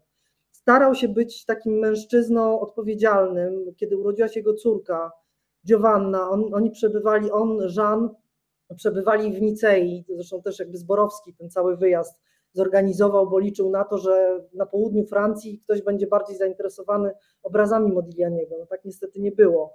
Natomiast wtedy rzeczywiście Modigliani miał taki moment, kiedy, kiedy stanął, jakby starał się być na, stanąć na wysokości zadania, e, malował bardzo dużo, malował naprawdę bez wytchnienia, e, czuł, czuł tą odpowiedzialność, czuł, czuł to, że został ojcem, że, że ma na utrzymaniu Żan, która tak naprawdę no, sama się nie jest w stanie utrzymać, zresztą pogrążona w depresji poporodowej i tak dalej, jakby no przypłacił to też jakimś pogorszeniem stanu zdrowia, no bo z kolei ta gruźlica go bardzo, bardzo męczyła, on tego nie leczył. Zresztą też się nie oszukujmy, no w tamtych czasach nawet osoby, które się leczyły na gruźlicę, jakby no bardzo rzadko wychodziły z tej choroby. To był jeszcze taki moment, kiedy nawet różne terapie eksperymentalne, za które płacono naprawdę nieprzyzwoite sumy, też nie dawały rezultatu, więc ja myślę, że nawet gdyby on się leczył, gdyby prowadził bardziej higieniczny tryb życia, może to życie by sobie troszeczkę przedłużył, ale tak naprawdę ta gruźlica by go i tak pokonała w tamtych czasach, przy tamtym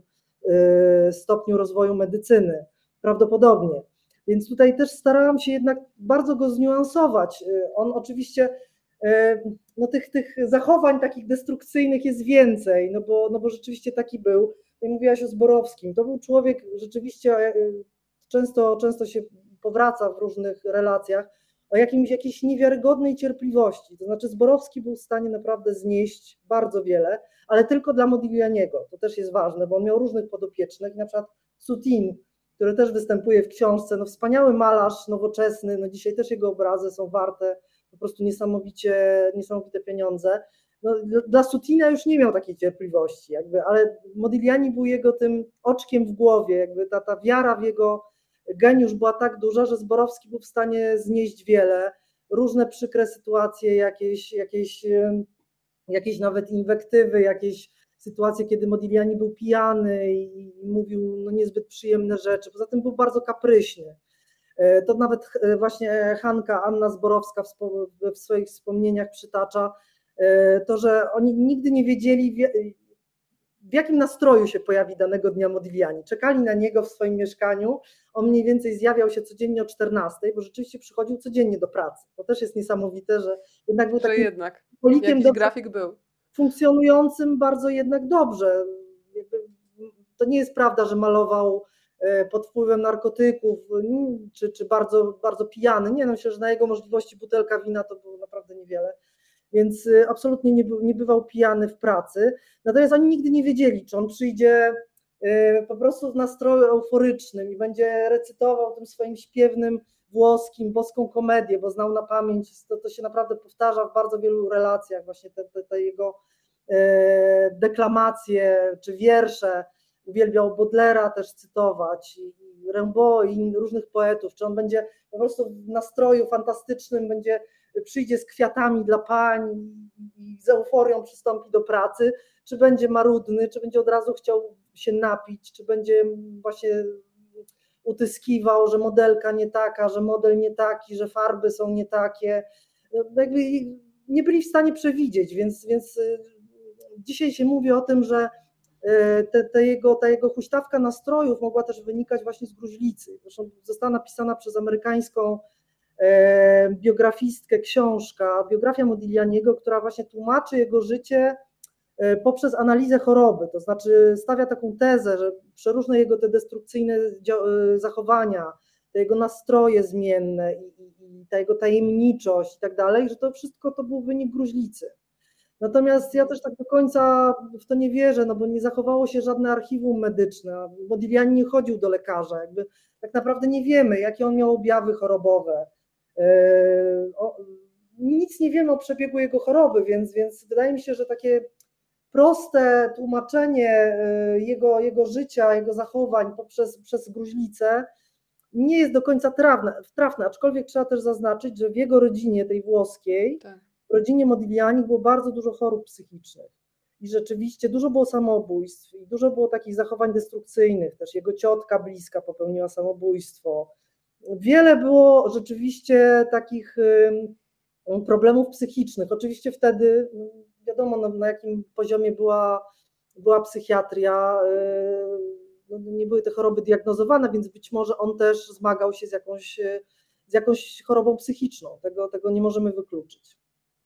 E, pani Anna napisała, czy ten trudny charakter mógł też w dużej mierze być spowodowany wychowaniem głównie przez kobiety, a potem zachwytem innych kobiet, które spotykał na swojej drodze. No faktycznie w pewnych momentach był utwierdzany w roli takiego panicza, e, no, tak. który mógł tutaj rozdawać e, karty. Pojawiło się kolejne pytanie o to, czy masz ulubiony obraz Modiglianiego. Bardzo jestem ciekawa Twojego wyboru. Mam bardzo wiele takich obrazów, które kocham, e, absolutnie. Jest taka, taki wizerunek takiej dziewczynki w niebieskiej sukience, to się nazywa Bambina in Blue. Mhm. Kocham ten obraz, ta dziewczynka jest tak, tak urocza, taka onieśmielona, Modigliani miał coś takiego, znaczy on miał wielką empatię wobec swoich modeli. E, to, że był trudny i tak dalej, to, to, to jest jakby w życiu codziennym, tak, ale był też, potrafił być wspaniałomyślny. Też trzeba zaznaczyć, że jakby właśnie on miał różne oblicza.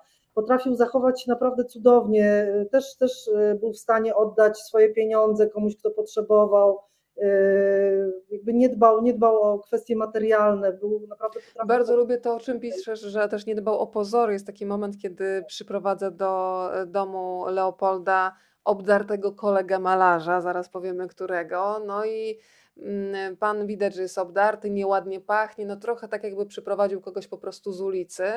E, I dla niego jest najważniejsze, że to jest jego kumpel, przyjaciel. Nie dba o te pozory, jak ktoś wygląda. I kiedy e, Leopold razem z Hanką są trochę oburzeni, dają mu jasny sygnał, żeby jednak nie spraszał wszystkich do domu, no to on też potrafi e, powiedzieć wprost, co na ten temat sądzi. Tak, tak, to znaczy absolutnie jakby był, był rzeczywiście, miał takie demokratyczne bardzo podejście, jakby absolutnie nie, nie zwracał uwagi na status społeczny, jakby widział naprawdę w ludziach, jakby interesowało go w ludziach e, no nie, nie ich, nie, nie to ile, ile posiadają pieniędzy, nie ich status, nie pozycja społeczna, co też warto zaznaczyć, bo jednak Francja była i jest e, krajem bardzo klasowym, bardzo takim e, rozwarstwionym społecznie. Natomiast Modiglianiego to nie interesowało. Jakby dla niego była czy sklepikarka, czy, czy wielka dama, e, żona bankiera, czy, czy arystokratka. Jakby on w ogóle nie dywersyfikował ludzi.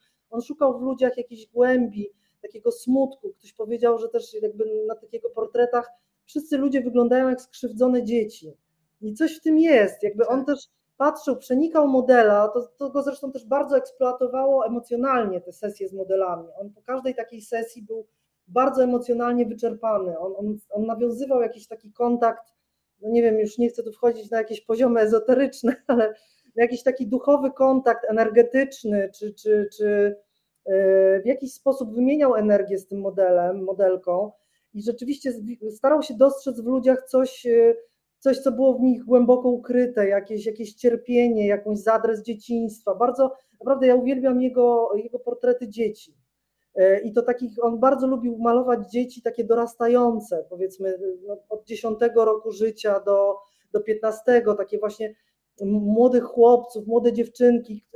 Kiedy patrzymy na te dzieci, to na przykład ja, ja widzę też w tych dzieciach taki ich świat wewnętrzny, takie zagubienie potworne w świecie dorosłych, to takie, takie przerażenie tak naprawdę tym, co je otacza. Tym, to, to mało kto potrafi, potrafi to, to dostrzec. Boznańska to potrafiła Tak. ale rzeczywiście było, y, miał, miał takie spojrzenie przenikające, które potrafiło dostrzec w ludziach tą melancholię, jakiś smutek taki bardzo, e, bardzo w nich zakorzeniony i, i też takich sobie modeli wybierał, modelki. Jakby pod tym kątem patrzył, nie, nie chodziło mu o jakieś cechy zewnętrzne za bardzo, tylko właśnie szukał, szukał tych, tych y, komponentów duchowych. To jest bardzo, bardzo symptomatyczne w jego, w jego obrazach. Bardzo ciekawe pytanie się mm, pojawiło, też się nad tym zastanawiałam. Sylwia mi już trochę zdradziła, ale upublicznimy to, co mi zdradziłaś.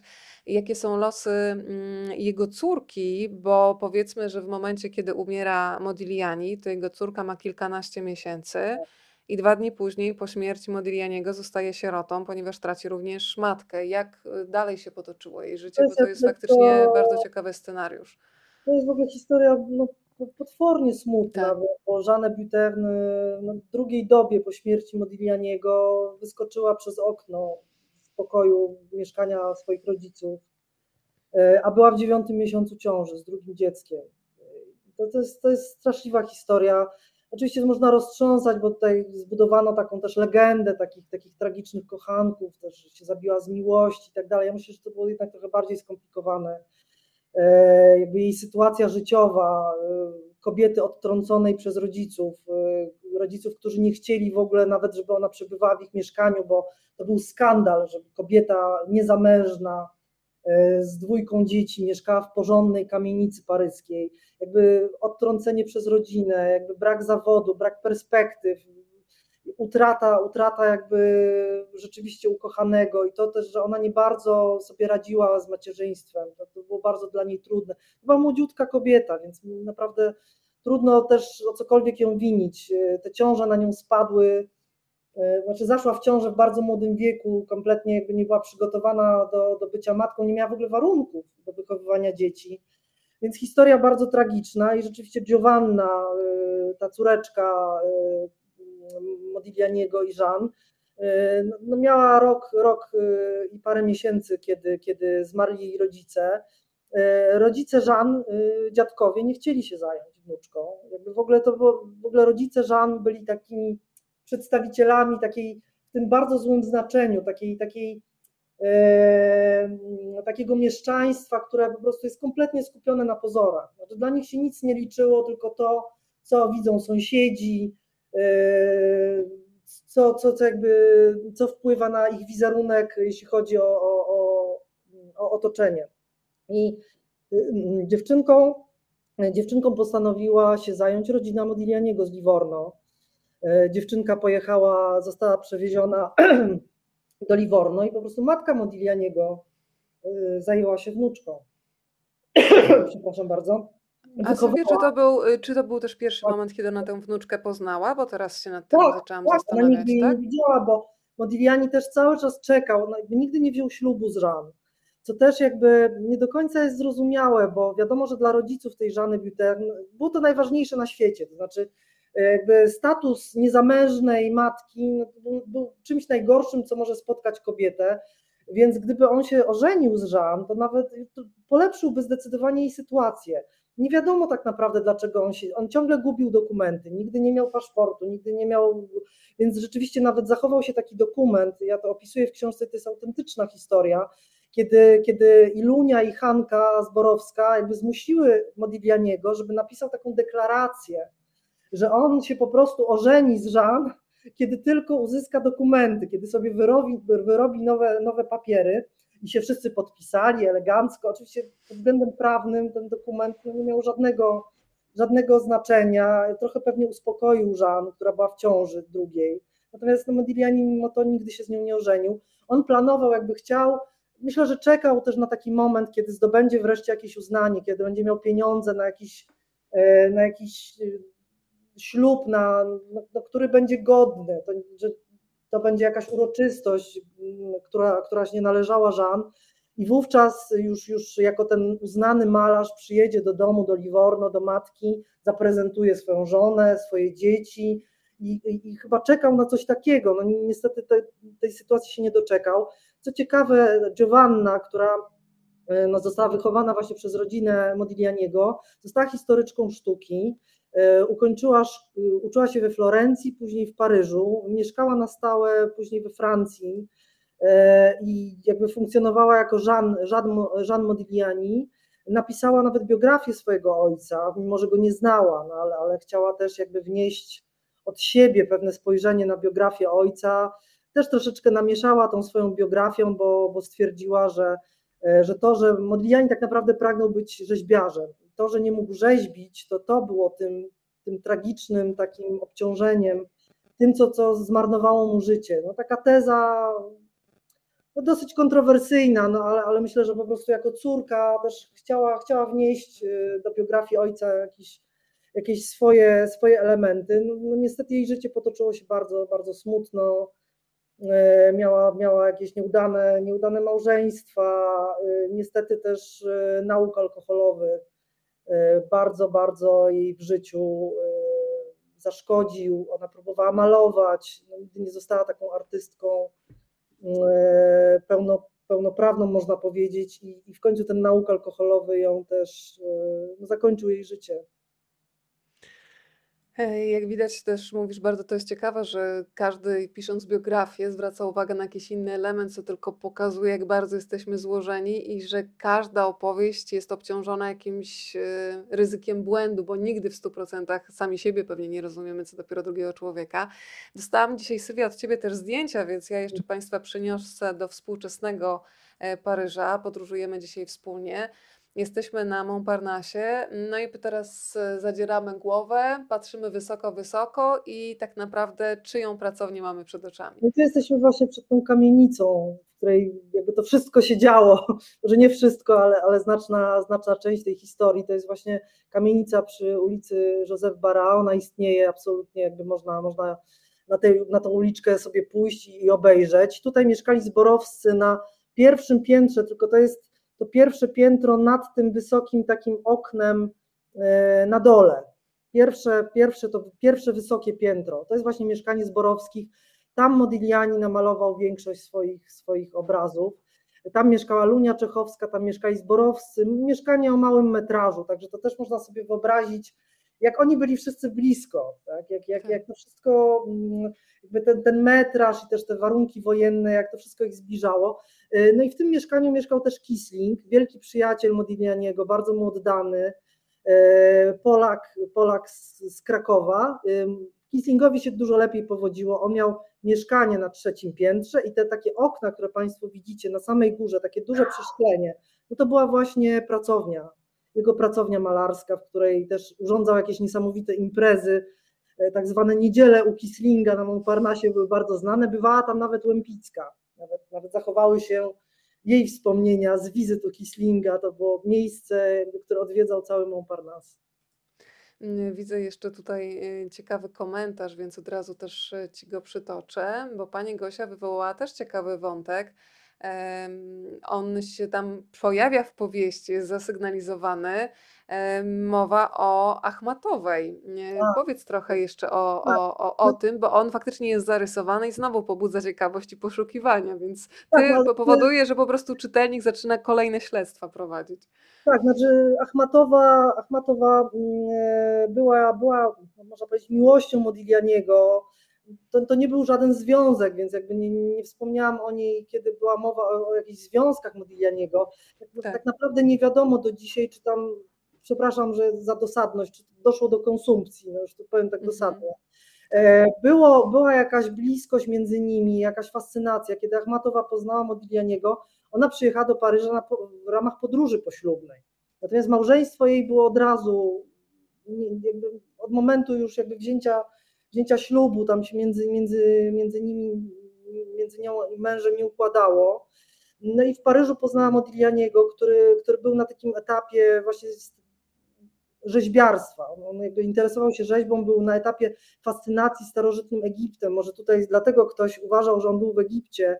To był ten czas, kiedy Modigliani 1910-11 rok, kiedy Modigliani obsesyjnie odwiedzał Louvre i, i jakby kopiował e, przeróżne płaskorzeźby i rzeźby egipskie i też przedstawiał, e, zachowały się rysunki, e, kiedy Achmatowa jest przedstawiona właśnie troszeczkę jak taka egipska bogini w, taki, w, takiej, w takiej stylizacji.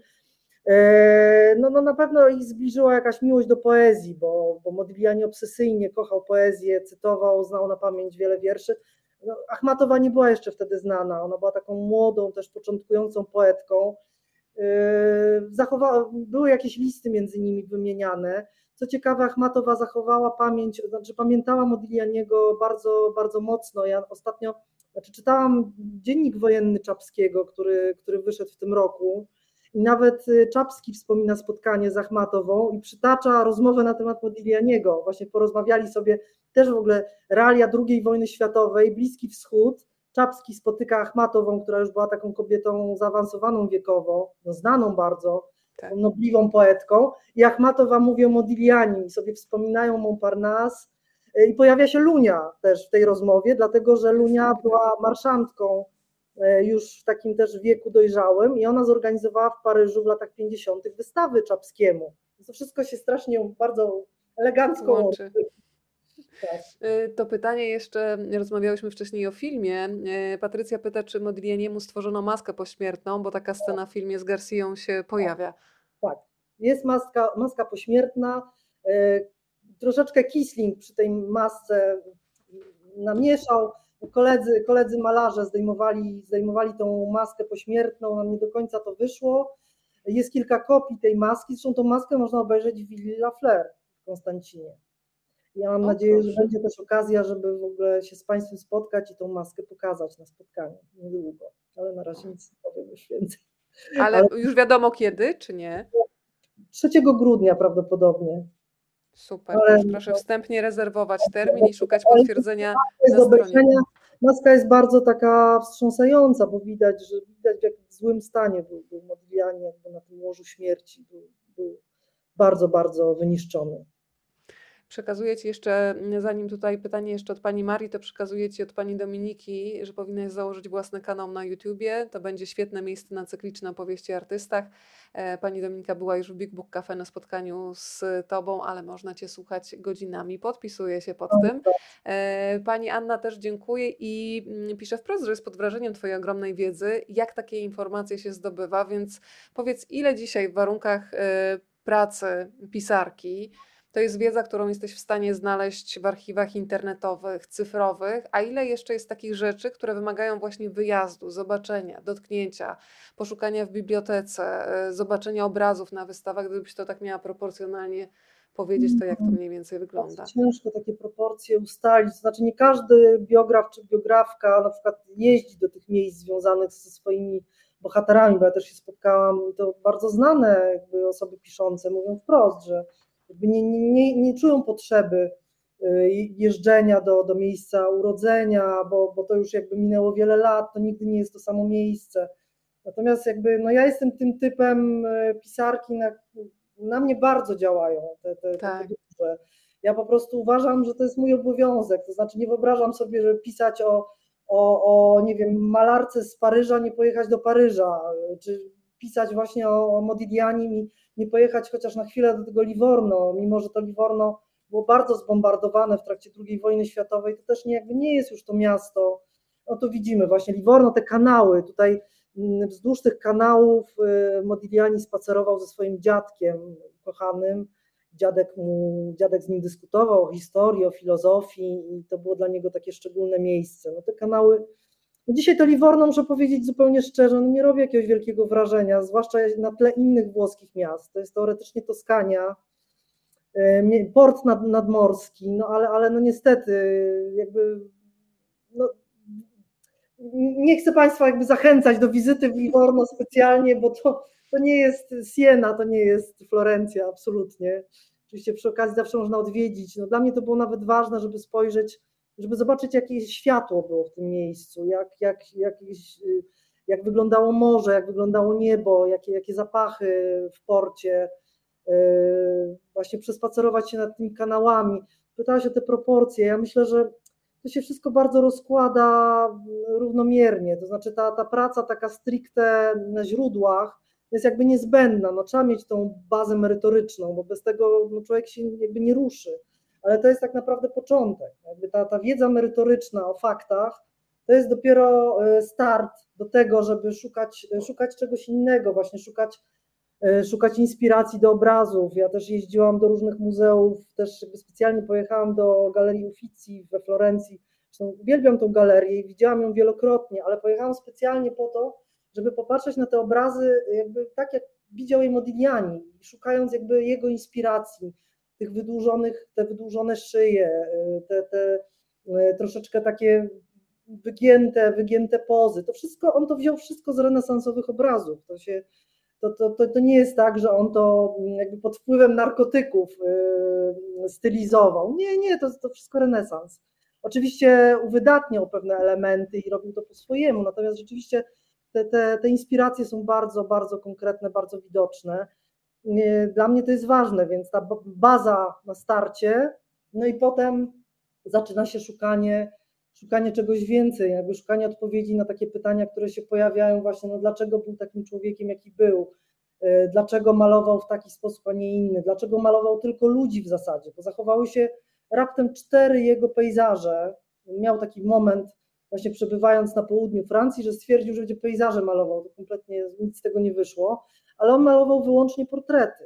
Z, z, czego to się też wzięło, że tylko ludzi jakby malował. Nie, nie malował martwych natur, nie, nie wymyślał sobie jakichś kompozycji figuratywnych, przecież, e, przecież to, był, to było typowe dla malarzy tamtej epoki. Także pojawiają się w toku mm, e, konstruowania takiej biografii, w ogóle myślenia o danym człowieku, no pytania, na które suche fakty nie odpowiedzą. Tutaj ja szukam zawsze właśnie w tych miejscach, w których ten człowiek żył, szukam w dokumentach z epoki, w jakichś e, rzeczach takich powiedzmy mało związanych. No, zawsze, zawsze się zastanawiam, jaka, jaka muzyka była popularna, jaką muzykę on mógł słyszeć, na jakie filmy chodził do kina. No te filmy są... Tam jest taki moment, kiedy razem z nim i z Lunią idziemy do kina, nas zabiera. I to, to, jest, to jest rzeczywiście też yy,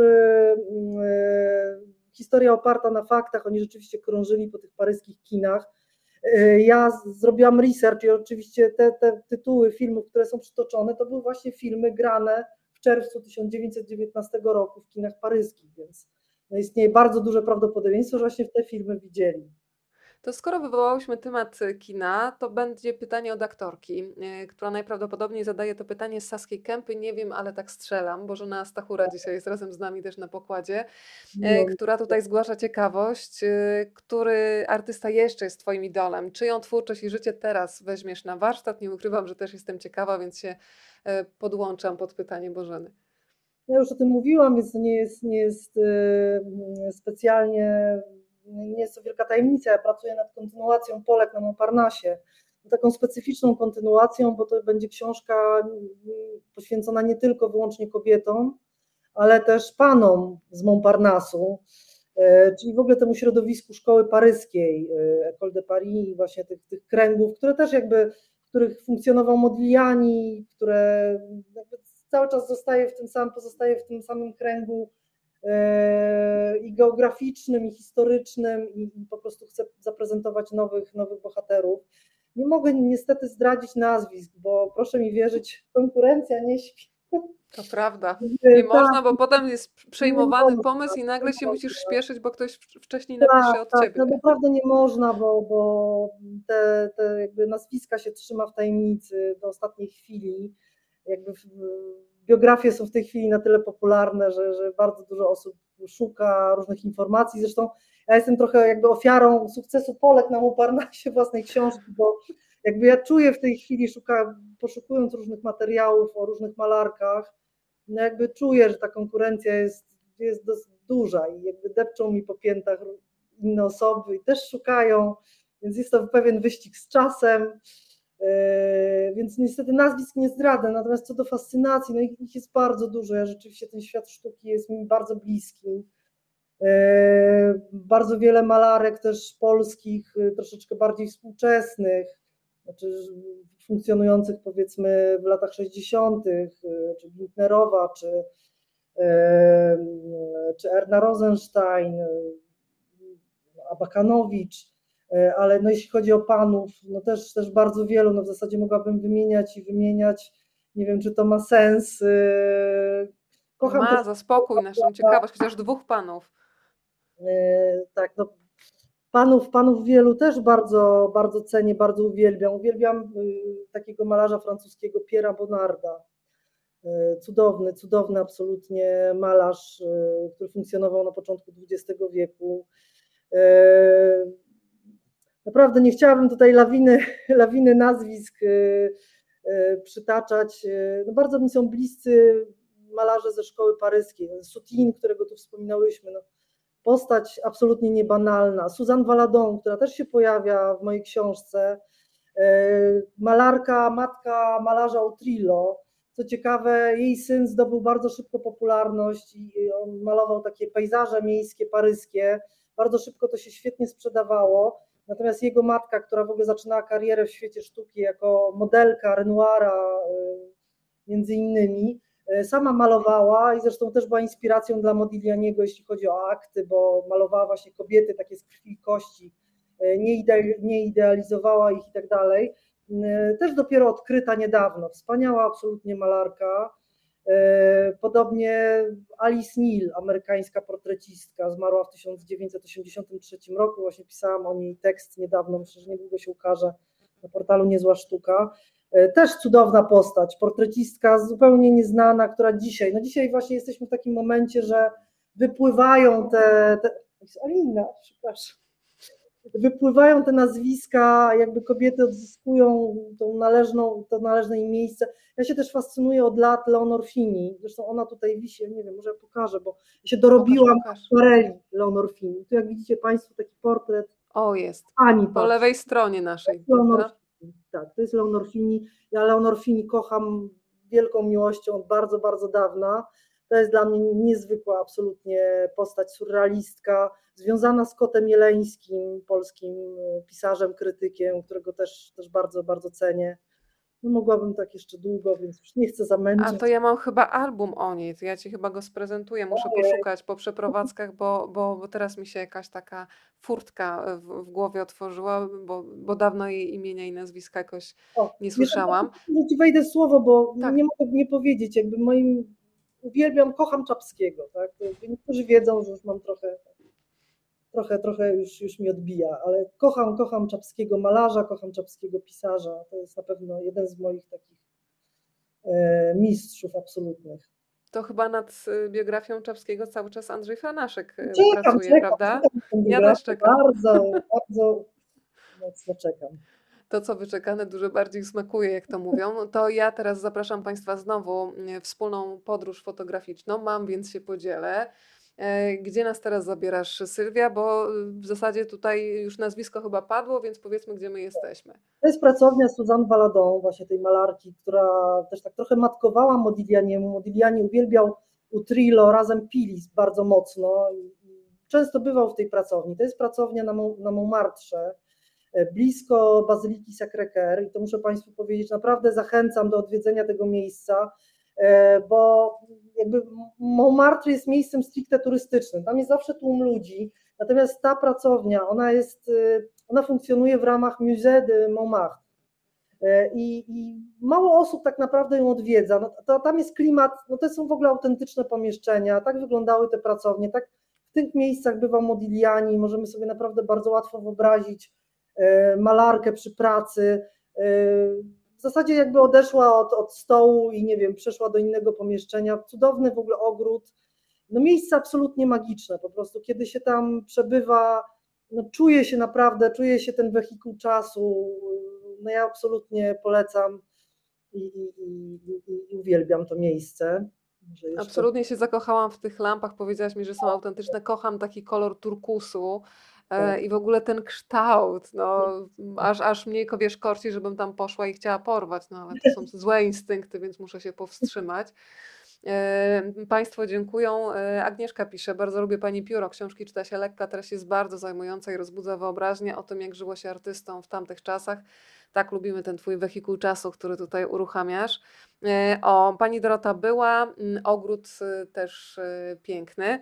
E, Ja też Sylwia bardzo Ci dziękuję za to, że w zasadzie w każdej Twojej książce pojawiają się takie postaci, które wrzucasz do opowieści na chwilę. I to czasami jest nawet jedno zdanie, i tak jest w przypadku żony Picassa, która wręcz, my jesteśmy świadkami, jak ona tam przemyka gdzieś, idzie pod ramię razem z nim przez e, ulicę.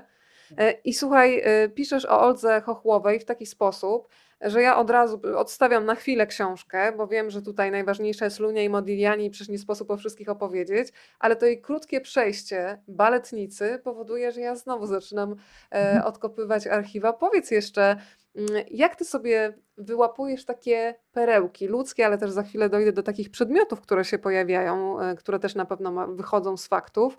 Więc Olga Chochłowa w jaki sposób się pojawiła? przez obrazy tak naprawdę. Znaczy, przy tej książce ja naprawdę bardzo dużo wyczytywałam z obrazów. No, obsesyjnie te obrazy analizowałam i, i bardzo dużo rzeczy wyczytałam po prostu z obrazów. No, czy wyczytałam tak jak y, dobrze, czy źle, no to jest oczywiście interpretacja, ale też y, ponieważ Picasso też się pojawia w tej książce, zresztą Picasso odegrał ważną rolę w życiu Modiglianiego. Niezbyt może pochlebny, no, ta ich relacja była trudna, film z Andim Garcją bardzo źle pokazał, bardzo nieprawdziwie ten konflikt, jakby wyolbrzymił. To, to, to tak nie wyglądało tak naprawdę, więc y, tu muszę zaznaczyć, że ten Picasso jest wręcz groteskowy w tym filmie z Andim Garcją. Mam nadzieję, że ten nowy film, który kręci Johnny Depp, bo Johnny Depp się zabrał właśnie za film o Modiglianim z Martinem Scorsese. Oni będą producentami filmu o Modiglianim. Jestem bardzo ciekawa, jak to zagra główną No. rolę. Mam ty, mam, mam kogoś, kto jest jakby w 100% A podzielisz się? ale właśnie nie wiem, czy się. Nie, może, może Państwo, o, zrób- zróbmy tak, że Państwo jakieś typy swoje przedstawią. Dobra, Nie wiem, czy ktoś trafi, dobrze? I za chwilę, nie wiem, czy jeszcze mamy czas. Za mamy, mamy. Znaczy, to jest pytanie do ciebie, czy ty to masz ja- czas? Tak, ja oczywiście. Wracając do Olgi, y, jakby jej postać mi wypłyn, y, wyszła do mnie z obrazu, bo rzeczywiście Picasso jak malował, no mniej więcej wiemy, on miał, on miał róż- różne oczywiście etapy artystyczne, natomiast w momencie, kiedy on się pojawia w książce, on miał taki trochę powrót do realizmu. Jakby w ogóle wiele, wielu malarzy w trakcie I wojny światowej porzuciło kubizm, y, czy jakieś eksperymenty i jakby wróciło troszeczkę do malarstwa figuratywnego i tak było z Picassem.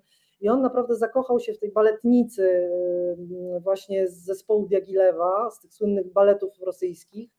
Mm, zdobył tą baletnicę, oczywiście no, był na tyle już e, znany zamożny i tak dalej, e, zdobył tą piękną Olgę, natomiast portrety tej Olgi, to Państwu bardzo polecam, żeby sobie gdzieś spojrzeć, chociażby w internecie. No dla mnie to są najcudowniejsze w ogóle portrety Picassa, jakby przez niego namalowane. I, i po prostu bardzo chciałam, żeby ta Olga z tego portretu na, na, na moment y, zaistniała w mojej książce, bo bardzo kocham te obrazy. Jakby samo to małżeństwo Picassa z, z Olgą się nie udało. No, on miał wiele przeróżnych też związków z kobietami nieudanych i tak dalej, ale, ale no jej, jej portrety są absolutnie wyjątkowe. I to, to często jest właśnie tak, że mm, te drugoplanowe postacie, które pojawiają się na chwilę, no bardzo mi zależy, żeby, żeby po prostu ten akcent gdzieś tam, żeby one gdzieś wybrzmiały. No jakby nie ma miejsca, czy też jakby nie zawsze czuję się na siłach, żeby konstruować taką postać. Tutaj przytoczę mojej powieści Miraże, na przykład Tuwim się pojawia z pieskiem na spacerze.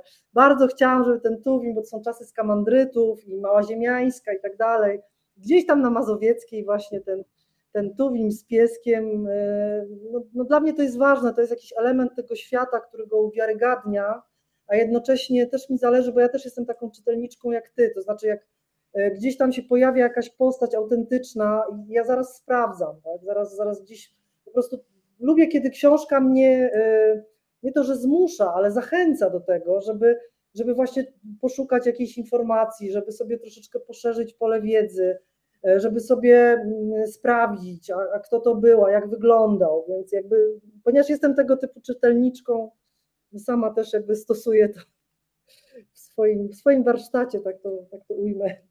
Jesteś taką specjalistką, słuchaj, od ocalania pamięci, bo tak jak powiedziałam, te postaci przemykają, ale ta obecność jest tak intensywna, że po prostu nie możesz inaczej się zachować, tylko po prostu idziesz e, za tą ulicą, za nimi przez chwilę ich śledzisz. No ale skoro pojawił się Picasso w naszej rozmowie, widzę, że ktoś tutaj zostawił też e, komentarz, że Modigliani był też w pewnym momencie takim rywalem e, Picassa, w zasadzie takim człowiekiem, który no, nie chciał być w gronie jego wyznawców i on się zdecydował, znaczy on miał świadomość, że gdyby był może bliżej Picassa, może by więcej jako naśladowca osiągnął w sensie rozpoznawalności, e, no ale y, no, zdecydowanie... No, do siebie tak, że on był bardzo, bardzo skoncentrowany na swojej drodze i rzeczywiście, znaczy tak naprawdę cierpiał bardzo przez to, bo, bo w tamtych czasach w Paryżu E, no, funkcjonującym takim nurtem był, był kubizm, później futuryzm i tak dalej. No i rzeczywiście Modigliani mieszkał w ogóle z Picassem e, w takiej pracowni na Montmartre, Bateau Lavoie. To była taka rudera tak naprawdę, skład starych fortepianów zaadaptowana na pracownię. Tam nie było oczywiście ogrzewania, nie było wody bieżącej. Ci artyści żyli w straszliwych warunkach, jakby takich e, materialnych, no ale tam Picasso na przykład no, wymyślił kubizm, przepraszam za ten skrót myślowy, ale tam namalował i ten słynny portret Gertrudy Stein i panny Zawinionu e, i Modigliani był jego sąsiadem, czyli jakby miał dostęp bezpośredni, zresztą Picasso był bardzo dominujący i to można powiedzieć, że, że Modigliani był rywalem, to znaczy e, szedł swoją drogą i jakby Picasso go traktował jako takiego, no na pewno nie jako rywala, no jakby dla Picassa to nie był, to nie był ten Modigliani był nieznany, nie sprzedawał obrazów, to, to nie był ten kaliber, za przeproszeniem. No ale rzeczywiście Modigliani mu się oparł e, osobowościowo, to znaczy nie chciał być członkiem tej bandy tak zwanej hiszpańskiej Picassa, e, nie chciał być takim jego pieskiem, za przepraszam, przepraszam psy, jakby nie, może nie jest dobre stwierdzenie, nie chciał być tym jego zależnym od niego takim artystą, zależnym od jego humorów, od jego widzimisię, E, chociaż znał, no znał Picassa, znał Apollinera, naszego rodaka, który był tym takim też propagatorem kubizmu i, i gdyby, gdyby Modigliani troszeczkę był bardziej ugodowy, gdyby z Picassem może troszeczkę umiał lepiej sobie ułożyć relacje, na pewno by na tym zyskał, bo, bo Picasso już wówczas miał świetne ceny, on naprawdę miał taki zmysł mm, marketingowy, niewiarygodny od początku, jakby absolutnie w tym bardzo trudnym świecie paryskim umiał się poruszać, umiał zdobyć publiczność, miał dobre ceny, e, był bardzo nowatorski jednak, chociaż kopiował innych, ale to wszystko jakby przedstawiał jako swoje własne dokonania. Przepraszam, ja strasznie gadam. Słuchaj, to pojawiają się już pierwsze typy, jeżeli chodzi o aktorów, którzy mogliby zagrać. Adrian no. Brody je. O, To wiesz co, to by było ciekawe, on jest wysoki, ale tutaj to na nagranie, to zresztą kamera może pokazać, to, to nieważne ile on tam miał wzrostu, to akurat tego się nie trzeba trzymać, No ale powiem Ci, że Mm. tutaj kolejne typy, czekaj, czekaj, jeszcze tutaj, No to o, są od my. Bożeny. No, No, No, no, no i młodego- co? Młodego mógłby zagrać, tylko że to jest zbyt młody Ale aktor, który, kto, kto, kto? Timothy Timothy, Chalamet. okej, tak. No, ale już takiego dojrzałego Modiglianiego To to, już no, nie. to jest jednak za młody. Jude Law z kolei, za, przepraszam, ale już trochę zaawansowany jak na młodego. Mod- Pamiętajmy, że Modigliani zmarł mając 35 lat. Tak, tak. Eee, no na razie mojego typu nie ma. Nie ma No ale podzielisz się, nie bądź taka, państwo się tutaj zobacz, dzielą, o, o to ciekawe, No to tak Robert tak, się tutaj To pojawił. jest e, aktor, który zagrał Gogena e, w filmie o Van Goghu. Może to Państwa Okej, troszeczkę... to ja będę musiała sprawdzić za chwilę, To ale słuchaj, aktor. y, Ja może, przepraszam, ja sięgnę do mojej galerii zdjęć. jasne, Pokażę, bo y, miał taką sesję zdjęciową czarno-białą i naprawdę, znaczy ja może nie powinnam się do tego przyznawać, ale kiedy pisałam książkę, to jakby to był mój Modigliani. Ja go widziałam wszystkie filmy, jakie mogłam z tym aktorem. Zresztą w zeszłym roku był na HBO świetny miniserial Sceny z życia małżeńskiego właśnie z tym panem. No i to jest właśnie ten pan. Widać, no to jest Modigliani po prostu. ty, ale to jest niesamowite, To jest to ja znajdę tak zdjęcie archiwalne, słuchaj, nie wiem, czy teraz szybko jest znajdę. Modiglianiego, to jest niesamowite, poczekaj, to ja szukam To jest ten pan, pełnego który zdjęcia. zagrał w Gwiezdnych Wojnach, ale też y, bardzo wiele... Kochana, to zróbmy to, że ja tutaj pokażę to co, to, co y, znalazłam od razu, kiedy zaczęłam iść za Twoimi śladami, czyli tutaj proszę bardzo. Tego jeszcze nie było. Tak jak Państwu. O, cześć Aluniu. O, Aluniu, zobacz. Amadeo tutaj. Pokaż tego ak- e, aktora, a może ona, słuchaj, potrzebuje na spacer, co? Nie, no jakby chyba nie, ona jest po prostu zazdrosna, że jej nie uwagi nie poświęca. I słuchaj, o, poczekaj, no i teraz moje, już, już, już wracam do Państwa, przepraszam. To jest naprawdę niesamowite, wiesz? Isaac. No niech no, się złapie tylko ostrość. O, jest. Cudowny. Wiesz To co, jest coś. Wspaniały aktor, jeden z moich ulubionych. E, Muszę powiedzieć, że właśnie kiedy rok temu mniej więcej, kiedy tak bardzo intensywnie pisałam książkę, pojawił się ten miniserial na podstawie w ogóle jakby e, Bergmana, tak, sceny z życia małżeńskiego, zresztą świetny, świetny miniserial, no to jakby to mi naprawdę dodało takiego e, mocnego kopa, jeśli chodzi o pisanie, bo jednak trzeba sobie wizualizować e, postacie, przynajmniej ja tak robię, więc byłby idealny, nie wiem, może napiszę do Al Pacino albo, przepraszam, bo to Al Pacino też ma być tym producentem filmu. Wspaniale. Nie ma, tak, ale no, może napiszę po prostu do Johnego Deppa, że taka moja sugestia skromna, żeby zatrudnić Proszę wziąć pod uwagę. Który co prawda jest już panem po 40, no ale myślę, że jak na standardy Hollywoodu to nie będzie jakieś trudne, żeby go tak troszeczkę Tym bardziej, że nie wiem, czy masz e, takie wrażenie, że kiedy się patrzy na Modiglianiego na te zdjęcia, to gdybym nie wiedziała, że zmarł jako trzydziestokilkulatek, to ja mu bym dała te 40 lat spokojnie. Mam Tak, wrażenie, no, że jakoś bardziej w dojrzale wyglądał. ostatnim roku życia bardzo jakby jego wygląd się zdegradował, tak to ujmę.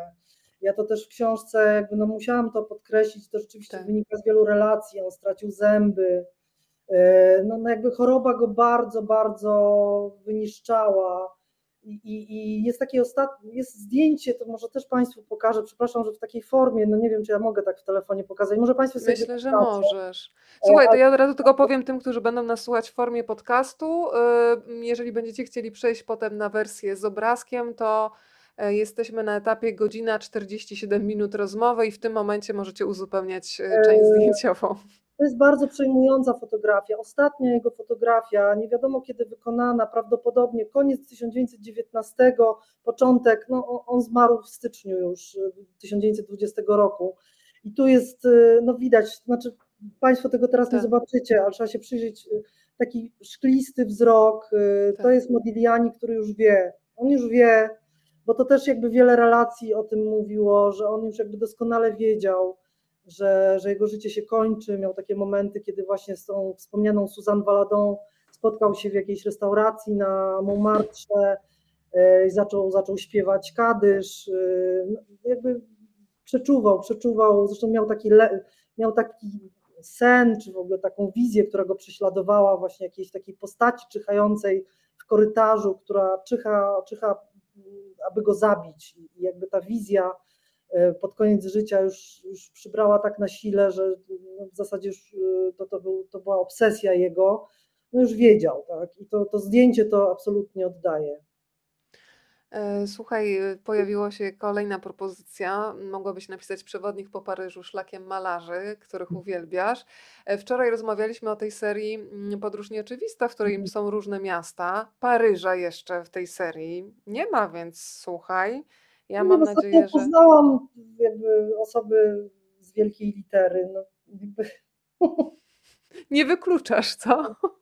nie no, ja jakby dotarłam do Paryża w jakiś tam pokrętny sposób w życiu, bo no, mieszkam w Luksemburgu, ale, ale mam to szczęście, że e, z Luksemburga do Paryża jedzie się 2 godziny i 15 minut pociągiem. Jakby jest to niebywały profit tego właśnie, że mieszkam Tak. gdzie mieszkam.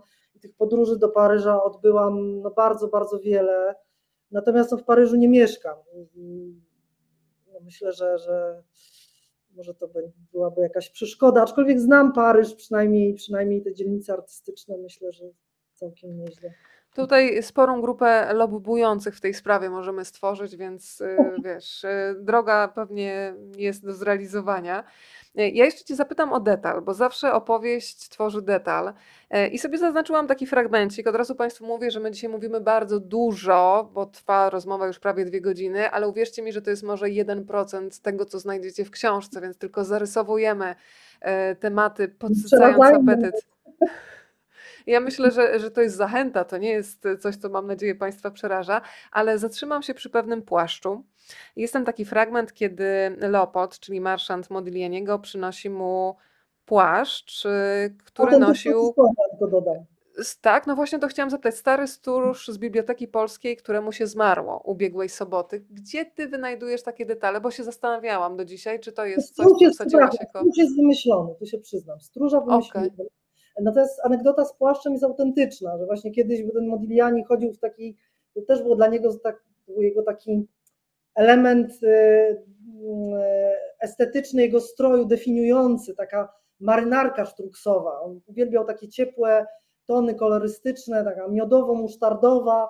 I on w tej marynarce po prostu chodził, no zimy paryskie to oczywiście nie są zimy, zimy polskie, no ale mróz też potrafi ściąć, więc on chodził w tej, w tej marynarce, no i zborowcy się zatroszczyli, no jakby było im tak żal, e, no i wyszukali płaszcz, no ponieważ no jakby Modigliani, tak jak już wspomniałaś na początku, no nie był wysokim mężczyzną, tak pod metr 60, tak pewnie metr 58, 9, no nie, nie, natomiast no Zborowski znalazł płaszcz, jaki znalazł, był to płaszcz po jednak jakimś dużo, dużo wyższym mężczyźnie, no, w którym ten biedny Modigliani no, tonął. No on to, tutaj tego stróża wymyśliłam, powiem szczerze, bo Biblioteka Polska w Paryżu no, to jest instytucja bardzo nobliwa, która, która funkcjonowała e, no, od, od początku, no, początku XIX wieku, też prowadzona przez wiele lat przez syna Mickiewicza, Adama Mickiewicza, przez Władysława Mickiewicza. I też jakby jest mi to bliskie miejsce, zresztą bywałam tam bardzo często, szukałam materiałów, też Państwu bardzo polecam, e, aby odwiedzić na Wyspie Świętego Ludwika to miejsce, bo jest takie, naprawdę to jest taka ostoja polskości w Paryżu, też mają świetne, biblioteka ma wspaniałe zbiory y, obrazów, Boznańska wisi na ścianie, Stryjeńska, cudowne, cudowne obrazy i no pewnie Modigliani, chociaż może i tam doszedł, kto wie, Zborowski na pewno bywał w tej bibliotece i dlatego mi się ta, chciałam gdzieś też tą bibliotekę zaakcentować. Natomiast ten płaszcz no to był takim elementem właśnie, no Modigliani poczuł się urażony, to znaczy to jednak już, już tą jego godność naruszyło, ten, ten obszerny płaszcz, w którym on wyglądał prawdopodobnie groteskowo, możemy sobie to wyobrazić, tak? Tak. Faceta 1,60 m w jakimś takim mocno dużym płaszczu, no i to go, to go uraziło, więc, więc oddał ten płaszcz za kieliszek wina. Co tam, biedny Zborowski, który, który nie wiadomo co musiał tak naprawdę poświęcić, żeby ten płaszcz zdobyć, no ale to był Modigliani właśnie. Ja też y, bardzo Ci dziękuję za to, że my tak naprawdę możemy poczuć Paryż y, mm, na początku XX wieku, no ale właśnie ten Paryż, nawet na, mówimy, no bo to jest takie ogólne pojęcie na początku XX wieku, ale jeszcze oczami, w zasadzie dzięki wspomnieniom nie, patrzymy na takie ostatnie kordy Belle Époque, kiedy ten y, Paryż tętni życiem, jest taki rozkołysany, zabawowy.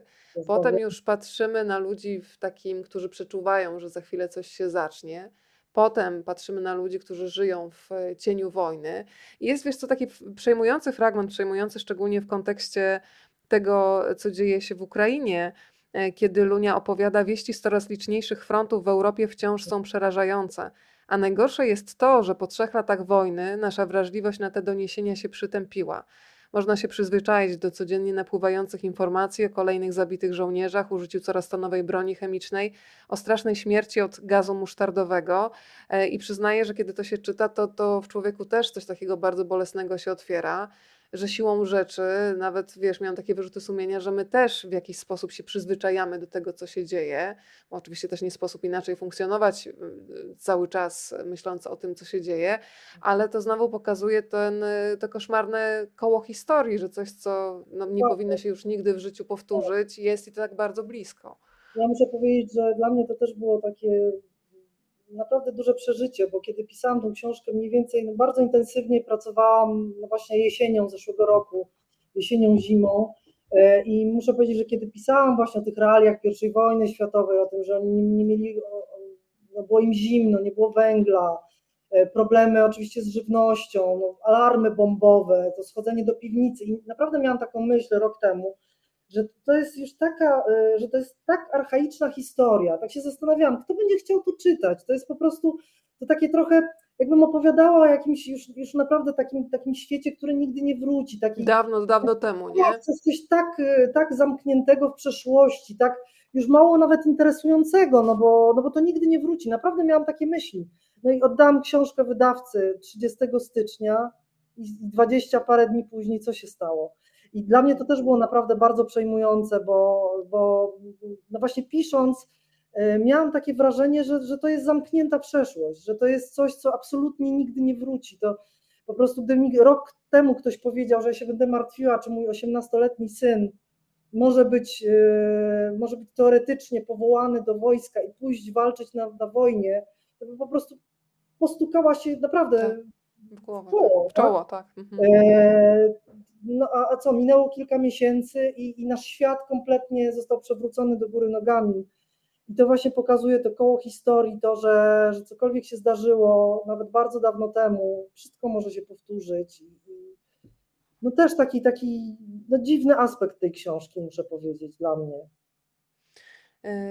Moi drodzy, bo mam nadzieję, że tak mogę do Państwa mówić. yy, Sylwia Ziętek dzisiaj spędza z nami wieczór. E, Bardzo intensywny wieczór, bo zbliżamy się do mm, drugiej godziny naszej rozmowy, więc powoli będziemy dobijać do brzegu. E, Ale powoli, szczęśliwie nie mam w uchu wydawcy, który mówi kończ, kończ reklamę, więc zawsze się upajam tą wizją, że możemy sobie tutaj hedonistycznie zaszaleć i rozmawiać o sztuce. E, Mam zdjęcia, więc jeszcze oczywiście z nich skorzystam. E, To jest miejsce, które można dzisiaj oczywiście odwiedzić w Paryżu. E, No Usiąść sobie przy stoliku ze świadomością, że kto w tym lokalu bywał. No tutaj oczywiście to wtedy nie był lokal, tylko tutaj jakby to Tak. zdjęcie pokazuje klimat Montmartru tamtych czasów. To była taka właśnie taka, taka część Paryża przypominająca bardziej małe miasteczko, wioskę, jakieś ogródki warzywne, takie, takie urocze domki wiejskie, e, też winnice i tak, no, i tak to dzisiaj wygląda, można poczuć trochę ten klimat. I tutaj, przepraszam, ja przy okazji, póki jeszcze mówimy, muszę wspomnieć o tym filmie, który mm, Tak, nakręciłam tak, tak. z panami wspaniałymi, z Przemkiem i z Kubą, z zupełnie inna opowieść. Przepraszam za taką autoreklamę. Nie chodzi o to, że ja Państwa chcę zachęcać, żebyście mnie oglądali, to nie chodzi o to. Natomiast nakręciliśmy z kolegami taki film właśnie w Paryżu, śladami Modiglianiego, śladami Zborowskiego, Luni i tak dalej. Kręciliśmy na Montmartre, kręciliśmy na Montparnasse. Udało nam się wejść y, no, do takich naprawdę lokalizacji, do których nie da się wejść z ulicy. Mieliśmy specjalne zgody syndyka i tak dalej. Ten y, film jest dostępny na YouTubie, czy na kanale zupełnie inna opowieść, ale jak Państwo wpiszecie na YouTube. Zostawimy link. Ja obiecuję No. też pod dzisiejszą rozmową y, na kanale Rozmawiam, bo lubię, tak żeby Państwo bez problemu Dziękuję mogli bardzo. też znaleźć. To my Wiele osób dziękujemy, że nas zabierasz. y, Wiele osób pisze, że bardzo im ten film pomógł się wczuć w klimat, w ogóle książki. I w ogóle jakby jest jakimś takim fajnym uzupełnieniem i myślę, że warto sobie taki spacer odbyć, y, bo, bo Kuba i Przemek fajnie to nakręcili. także zachęcam. Właśnie taki klimat Montmartru można, można do dzisiaj odkryć. Z Montparnassem jest trochę gorzej, ponieważ ta dzielnica, mimo że tak wielu artystów tam mieszkało i to było naprawdę serce w ogóle sztuki światowej w latach dwudziestych, to 100 lat temu, no dzisiaj tak naprawdę no jakby znaczy dzisiaj trzeba wiedzieć, pod jaki adres się udać, yy, dokładnie wiedzieć, czego się szuka, mieć to wszystko w głowie, bo niestety na Montparnasse nie ma tych śladów aż tak bardzo widocznych. No są kawiarnie, w zasadzie takie dwie kultowe, La Rotonde i Le Dom. I to bardzo, bardzo zachęcam, bo akurat y, La Rotonde to jest to miejsce, gdzie Modigliani codziennie bywał, szkicował, e, poznał tam Lunię i dzisiaj wiszą w tej kawiarni y, kopie obrazów Modiglianiego. Tam jest taki klimat dosyć specyficzny, czerwone ściany, też jest portret Luni na pięterku, E, bardzo, bardzo zachęcam, żeby tam wstąpić na kawę, czy, czy po prostu, żeby spojrzeć, jak to wygląda. Oczywiście za czasów Modiglianiego Luni to tak nie, nie wyglądało to tak elegancko. To była taka no dosyć skromna, prosta, prosta knajpa z cynkowym barem. Na pewno nie było czerwonych ścian, ale obrazy na, na ścianach były. Państwo mówią, część z Państwa już oglądała ten film. E, ci, którzy nie widzieli, będą mogli nadrobić zaległości i faktycznie razem z panami byłaś we wspomnianej kawiarni. W kawiarni, gdzie kiedyś Modigliani siadywał sobie ze szkicownikiem, podpatrywał ludzi siedzących przy stoliku, portretował ich szybko, szkicował, a potem e, tak naprawdę proponował zakup tej pracy za jakąś skromną sumę, a nawet się godził na bartery, czyli e, szkic za lampkę wina albo jakiś bardzo no, prosty tak, posiłek. To był chyba najczęstszy tak, y, przypadek, kiedy za ten kieliszek wina. Tak Y, pytanie jeszcze bardzo ciekawe od y, pani Marii. Mm, Sylwia, gdyby wszystko było możliwe, czyj obraz chciałabyś mieć natychmiast? Czyli nie gra roli tutaj suma, na aukcji wygrywasz wszystko, podnosisz i sprzedany. Ale tak w ogóle z, jakby z... Wszystko. No chyba Rembrandta bym chciała najbardziej. Żydowską okay. Okej, no to już Państwa ciekawość zaspokojona. A ja jeszcze Cię muszę zapytać o okładkę i o ten obraz e, kobiety z wachlarzem. Obraz, mhm. który tak naprawdę w 2010 roku został e, skradziony z muzeum. E, wiadomo, jakie są w ogóle dalsze losy, jaka, jak się zakończyła ta historia? z tym obrazem, to jest, to jest w ogóle niesamowita historia. Obraz skradziony Paryżu, w Musée Modern, może Państwo kojarzycie, to jest taki dosyć toporny, wielki budynek nad Sekwaną. E, dokonał tego aktu mężczyzna, którego prasa nazwała Spidermanem. E, on po prostu, korzystając z tego, że był akurat wymieniany w muzeum system alarmowy, e, wdrapał się po ścianie, to po prostu jakaś niesamowita historia. Wszedł sobie na piętrze do, do sali, gdzie no, to Muzeum Sztuki Współczesnej wisiały obrazy Picassa, Matissa i on jakby wszedł, nie miał zlecenia na konkretny obraz, po prostu stanął na środku, zaczął się rozglądać i wziął to, co do niego przemówiło, jak później tłumaczył. No i obok Picassa, Matissa, Braka i tak dalej, no właśnie wziął sobie Lunię Czechowską, portret kobiety z wachlarzem, twierdził, że ona do niego przemówiła po prostu, że, to, ten obraz... Tak jak e, do mnie te lampy przemawiają z pracowni, wiesz, no, turkusowe. Do niego Lunia, on po prostu e, zabrał te obrazy, za przeproszeniem, pod pachę, e, wyszedł z tego muzeum o jakiejś drugiej czy trzeciej nad ranem, zamówił sobie taksówkę nad Sekwaną, wyciął sobie te obrazy z ram, ramy zostawił, wsiadł do taksówki, odjechał. No Niewiarygodne. To jest w ogóle niesamowita historia, żeby, żeby tego nie przytaczać e, bardzo szczegółowo, to powiem tylko tak, że e, co się stało z portretem nie wiadomo. Prawdopodobnie no taka jest też jedna wersja y, wydarzeń y, wynikająca z zeznań jednego z marszandów paryskich, który próbował ten obraz gdzieś tam sprzedać, czy sprzedać. Takiego obrazu się nie da sprzedać. Takie obrazy tego kalibru stanowią zabezpieczenie przy transakcjach narkotykowych w kartelach. Wow. E, I e, stwierdził, że bardzo się wystraszył, już policja była na tropie i on wrzucił ten obraz do śmietnika na paryskiej ulicy, gdzieś w szóstej dzielnicy stoją kontenery i tam właśnie wylądowała kobieta z wachlarzem. No i pytanie, czy to jest prawda, bo ten pan siedzi w więzieniu obecnie, tak podobnie jak ten Spider-Man. I teraz oczywiście nie wiadomo, czy to jest prawda, czy ten obraz się znajdzie za jakiś czas, czy on gdzieś istnieje, czy nie. E, no, historia pokazuje, że te rzekomo wyrzucane obrazy, one jednak gdzieś zwykle są przechowywane w jakichś dziwnych miejscach, e, w szafach starych, jakiś, gdzieś, gdzieś się zwykle znajdują, także liczę na to, że, że ten obraz istnieje, no ale, ale do dzisiaj nie wiadomo. Zobaczymy, co będzie dalej.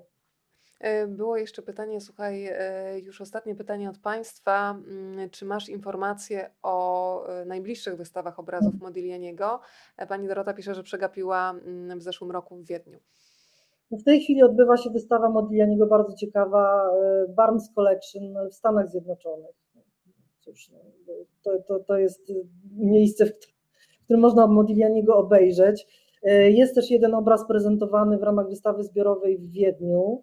E, no i tak, no, co, do, co do kolejnych wystaw, no i powiem szczerze, nie mam takiej informacji o retrospektywie. Rzeczywiście ta wiedeńska z zeszłego roku w Albertinie to, była, było takie duże wydarzenie. Nie wiem, nie wiem, gdzie się pojawi następna. Była w Japonii w tym roku, no teraz są Stany Zjednoczone, zobaczymy, co będzie dalej. Natomiast są trzy oryginalne rysunki, portrety, między innymi Zborowskiego, właśnie w willi La Fleur w Konstancinie. Niesamowite. Drodzy Państwo, to ja jeszcze powiem, że dzisiaj do wygrania jest książka mm, Lunia i Modigliani. E, tradycyjnie za chwilę uruchomimy naszą maszynę losującą w tej sprawie. Kto chce dać losowi szansę, niech wrzuci pod dzisiejszą transmisją hashtag rozmawiam, bo lubię. Za chwilę zobaczymy, do kogo się szczęście uśmiechnie. A ja na finał tak naprawdę, Sylwia, mam do Ciebie pytanie. Mm, myślę, że ono jest trochę retoryczne, bo to, co wypowiada Lunia, jakoś mm, jest mi bardzo bliskie, więc myślę, że Ty jako autorka też wsadziłaś tam sporo swoich emocji. Lunia w pewnym momencie mówi coś takiego: Wierzę w to, że ludzie z Twoich obrazów będą kiedyś zapamiętani tylko dlatego, że zrobiłeś im portret. I dla mnie to jest jakby esencja tego ocalania pamięci. Zastanawiam się, czy ty, kiedy jesteś na jakichś takich targach staroci, oprócz tego, że oczywiście kolekcjonujesz obrazy, czy masz też takie zapędy, żeby patrzeć na stare zdjęcia? Ja ci się przyznam, że jak jestem na Fejra Daladra, czyli takim targu złodziei, tak to się nazywa, tak. targu staroci w Lizbonie, to ja tracę w ogóle poczucie czasu i jak tylko ludzie wyprzedają jakieś stare albumy rodzinne, które są po, poplątane w ogóle bez takiego szacunku, to ja z każdej podróży zabieram sobie jakąś ludzką historię, stawiam na półce i czasami zdarza mi się nawet gadać do tych ludzi, co może brzmi absurdalnie trudno, tak jest. Więc jak jest z tobą? Nie, no, rozumiem cię w stu procentach. Mam ten syndrom, nie wiem jak go nazwać, ale jest to jakiś syndrom. Tak, absolutnie, to bardzo mi to uruchamia wyobraźnię, takie stare fotografie. E, to, to, to a od, bardzo często od razu jakby od razu rodzą się historie pewne, pewne, e, pewne przypuszczenia, kim była ta pani, kim był ten pan, a w jakim momencie wykonano to zdjęcie, a co ona sobie wtedy myślała, co ona czuła. E, ja miałam ostatnio taki moment właśnie we wspomnianej Bibliotece Polskiej w Paryżu, bo tam jest bardzo dużo zbiorów fotografii nieskatalogowanych jeszcze. Ja poszukuję w ogóle fotografii e, Marii Komornickiej, takiej postaci bardzo też wyjątkowej, poetki młodopolskiej, która zmarła w latach 50. XX wieku, a niestety nie mamy jej praktycznie żadnej fotografii. Ja jestem przekonana, że w Paryżu gdzieś jest jej zdjęcie i jakby mm, mam takie różne momenty, kiedy, kiedy wznawiam poszukiwania. Nie wiem, czy mi się kiedyś to uda, ale, ale to zdjęcie gdzieś na pewno jest. Tak jak gdzieś znaleziono zdjęcie Van Gogha, zdjęcie Komornickiej gdzieś jest. I muszę powiedzieć, że jak przeglądałam właśnie te zbiory nie, nie z Biblioteki Polskiej w Paryżu, no to, to bardzo mną to wstrząsnęło. Właśnie te, te postacie takie też z okresu powstania listopadowego, taki właśnie połowa XIX wieku, ale też, też koniec, tutaj po strojach jakby bardzo łatwo zidentyfikować. Ja trochę się historią mody interesowałam, więc jakby tutaj łatwo jest zlokalizować w czasie te, te fotografie, ale to naprawdę bardzo, bardzo działa. Kilka takich zdjęć y, sobie jakby zachowałam w głowie i, i tak, no rodzą się różne pomysły. Tak, to są takie kadry, na które się patrzę, potem tak kadry się zapisują na twardym tak, dysku w tak. sercu i w głowie. Drodzy Państwo, uruchamiamy maszynę e, losującą. To już jest e, ten moment. Zobaczymy, do kogo się mm, uśmiechnie dzisiaj szczęście.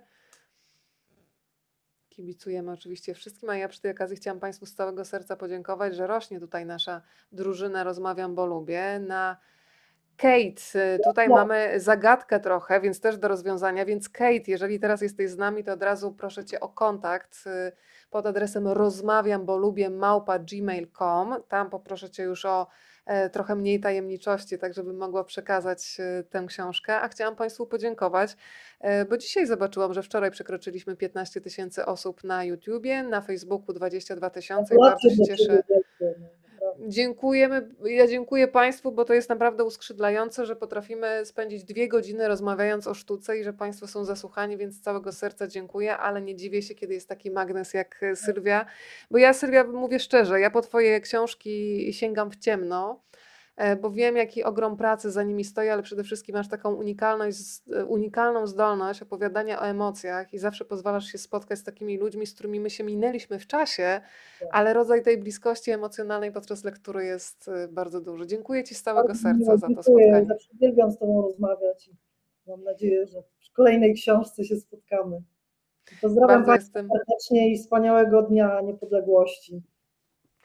Bo bardzo dziękuję. Ten, ten moment zresztą też jest obecny w Luni i Modiglianim, Tak, kiedy Polska. Tak, Rzeczywiście, przypomniałaś mi o tym, przecież oni, muszę o tym jutro napisać na Facebooku, rzeczywiście dziękuję.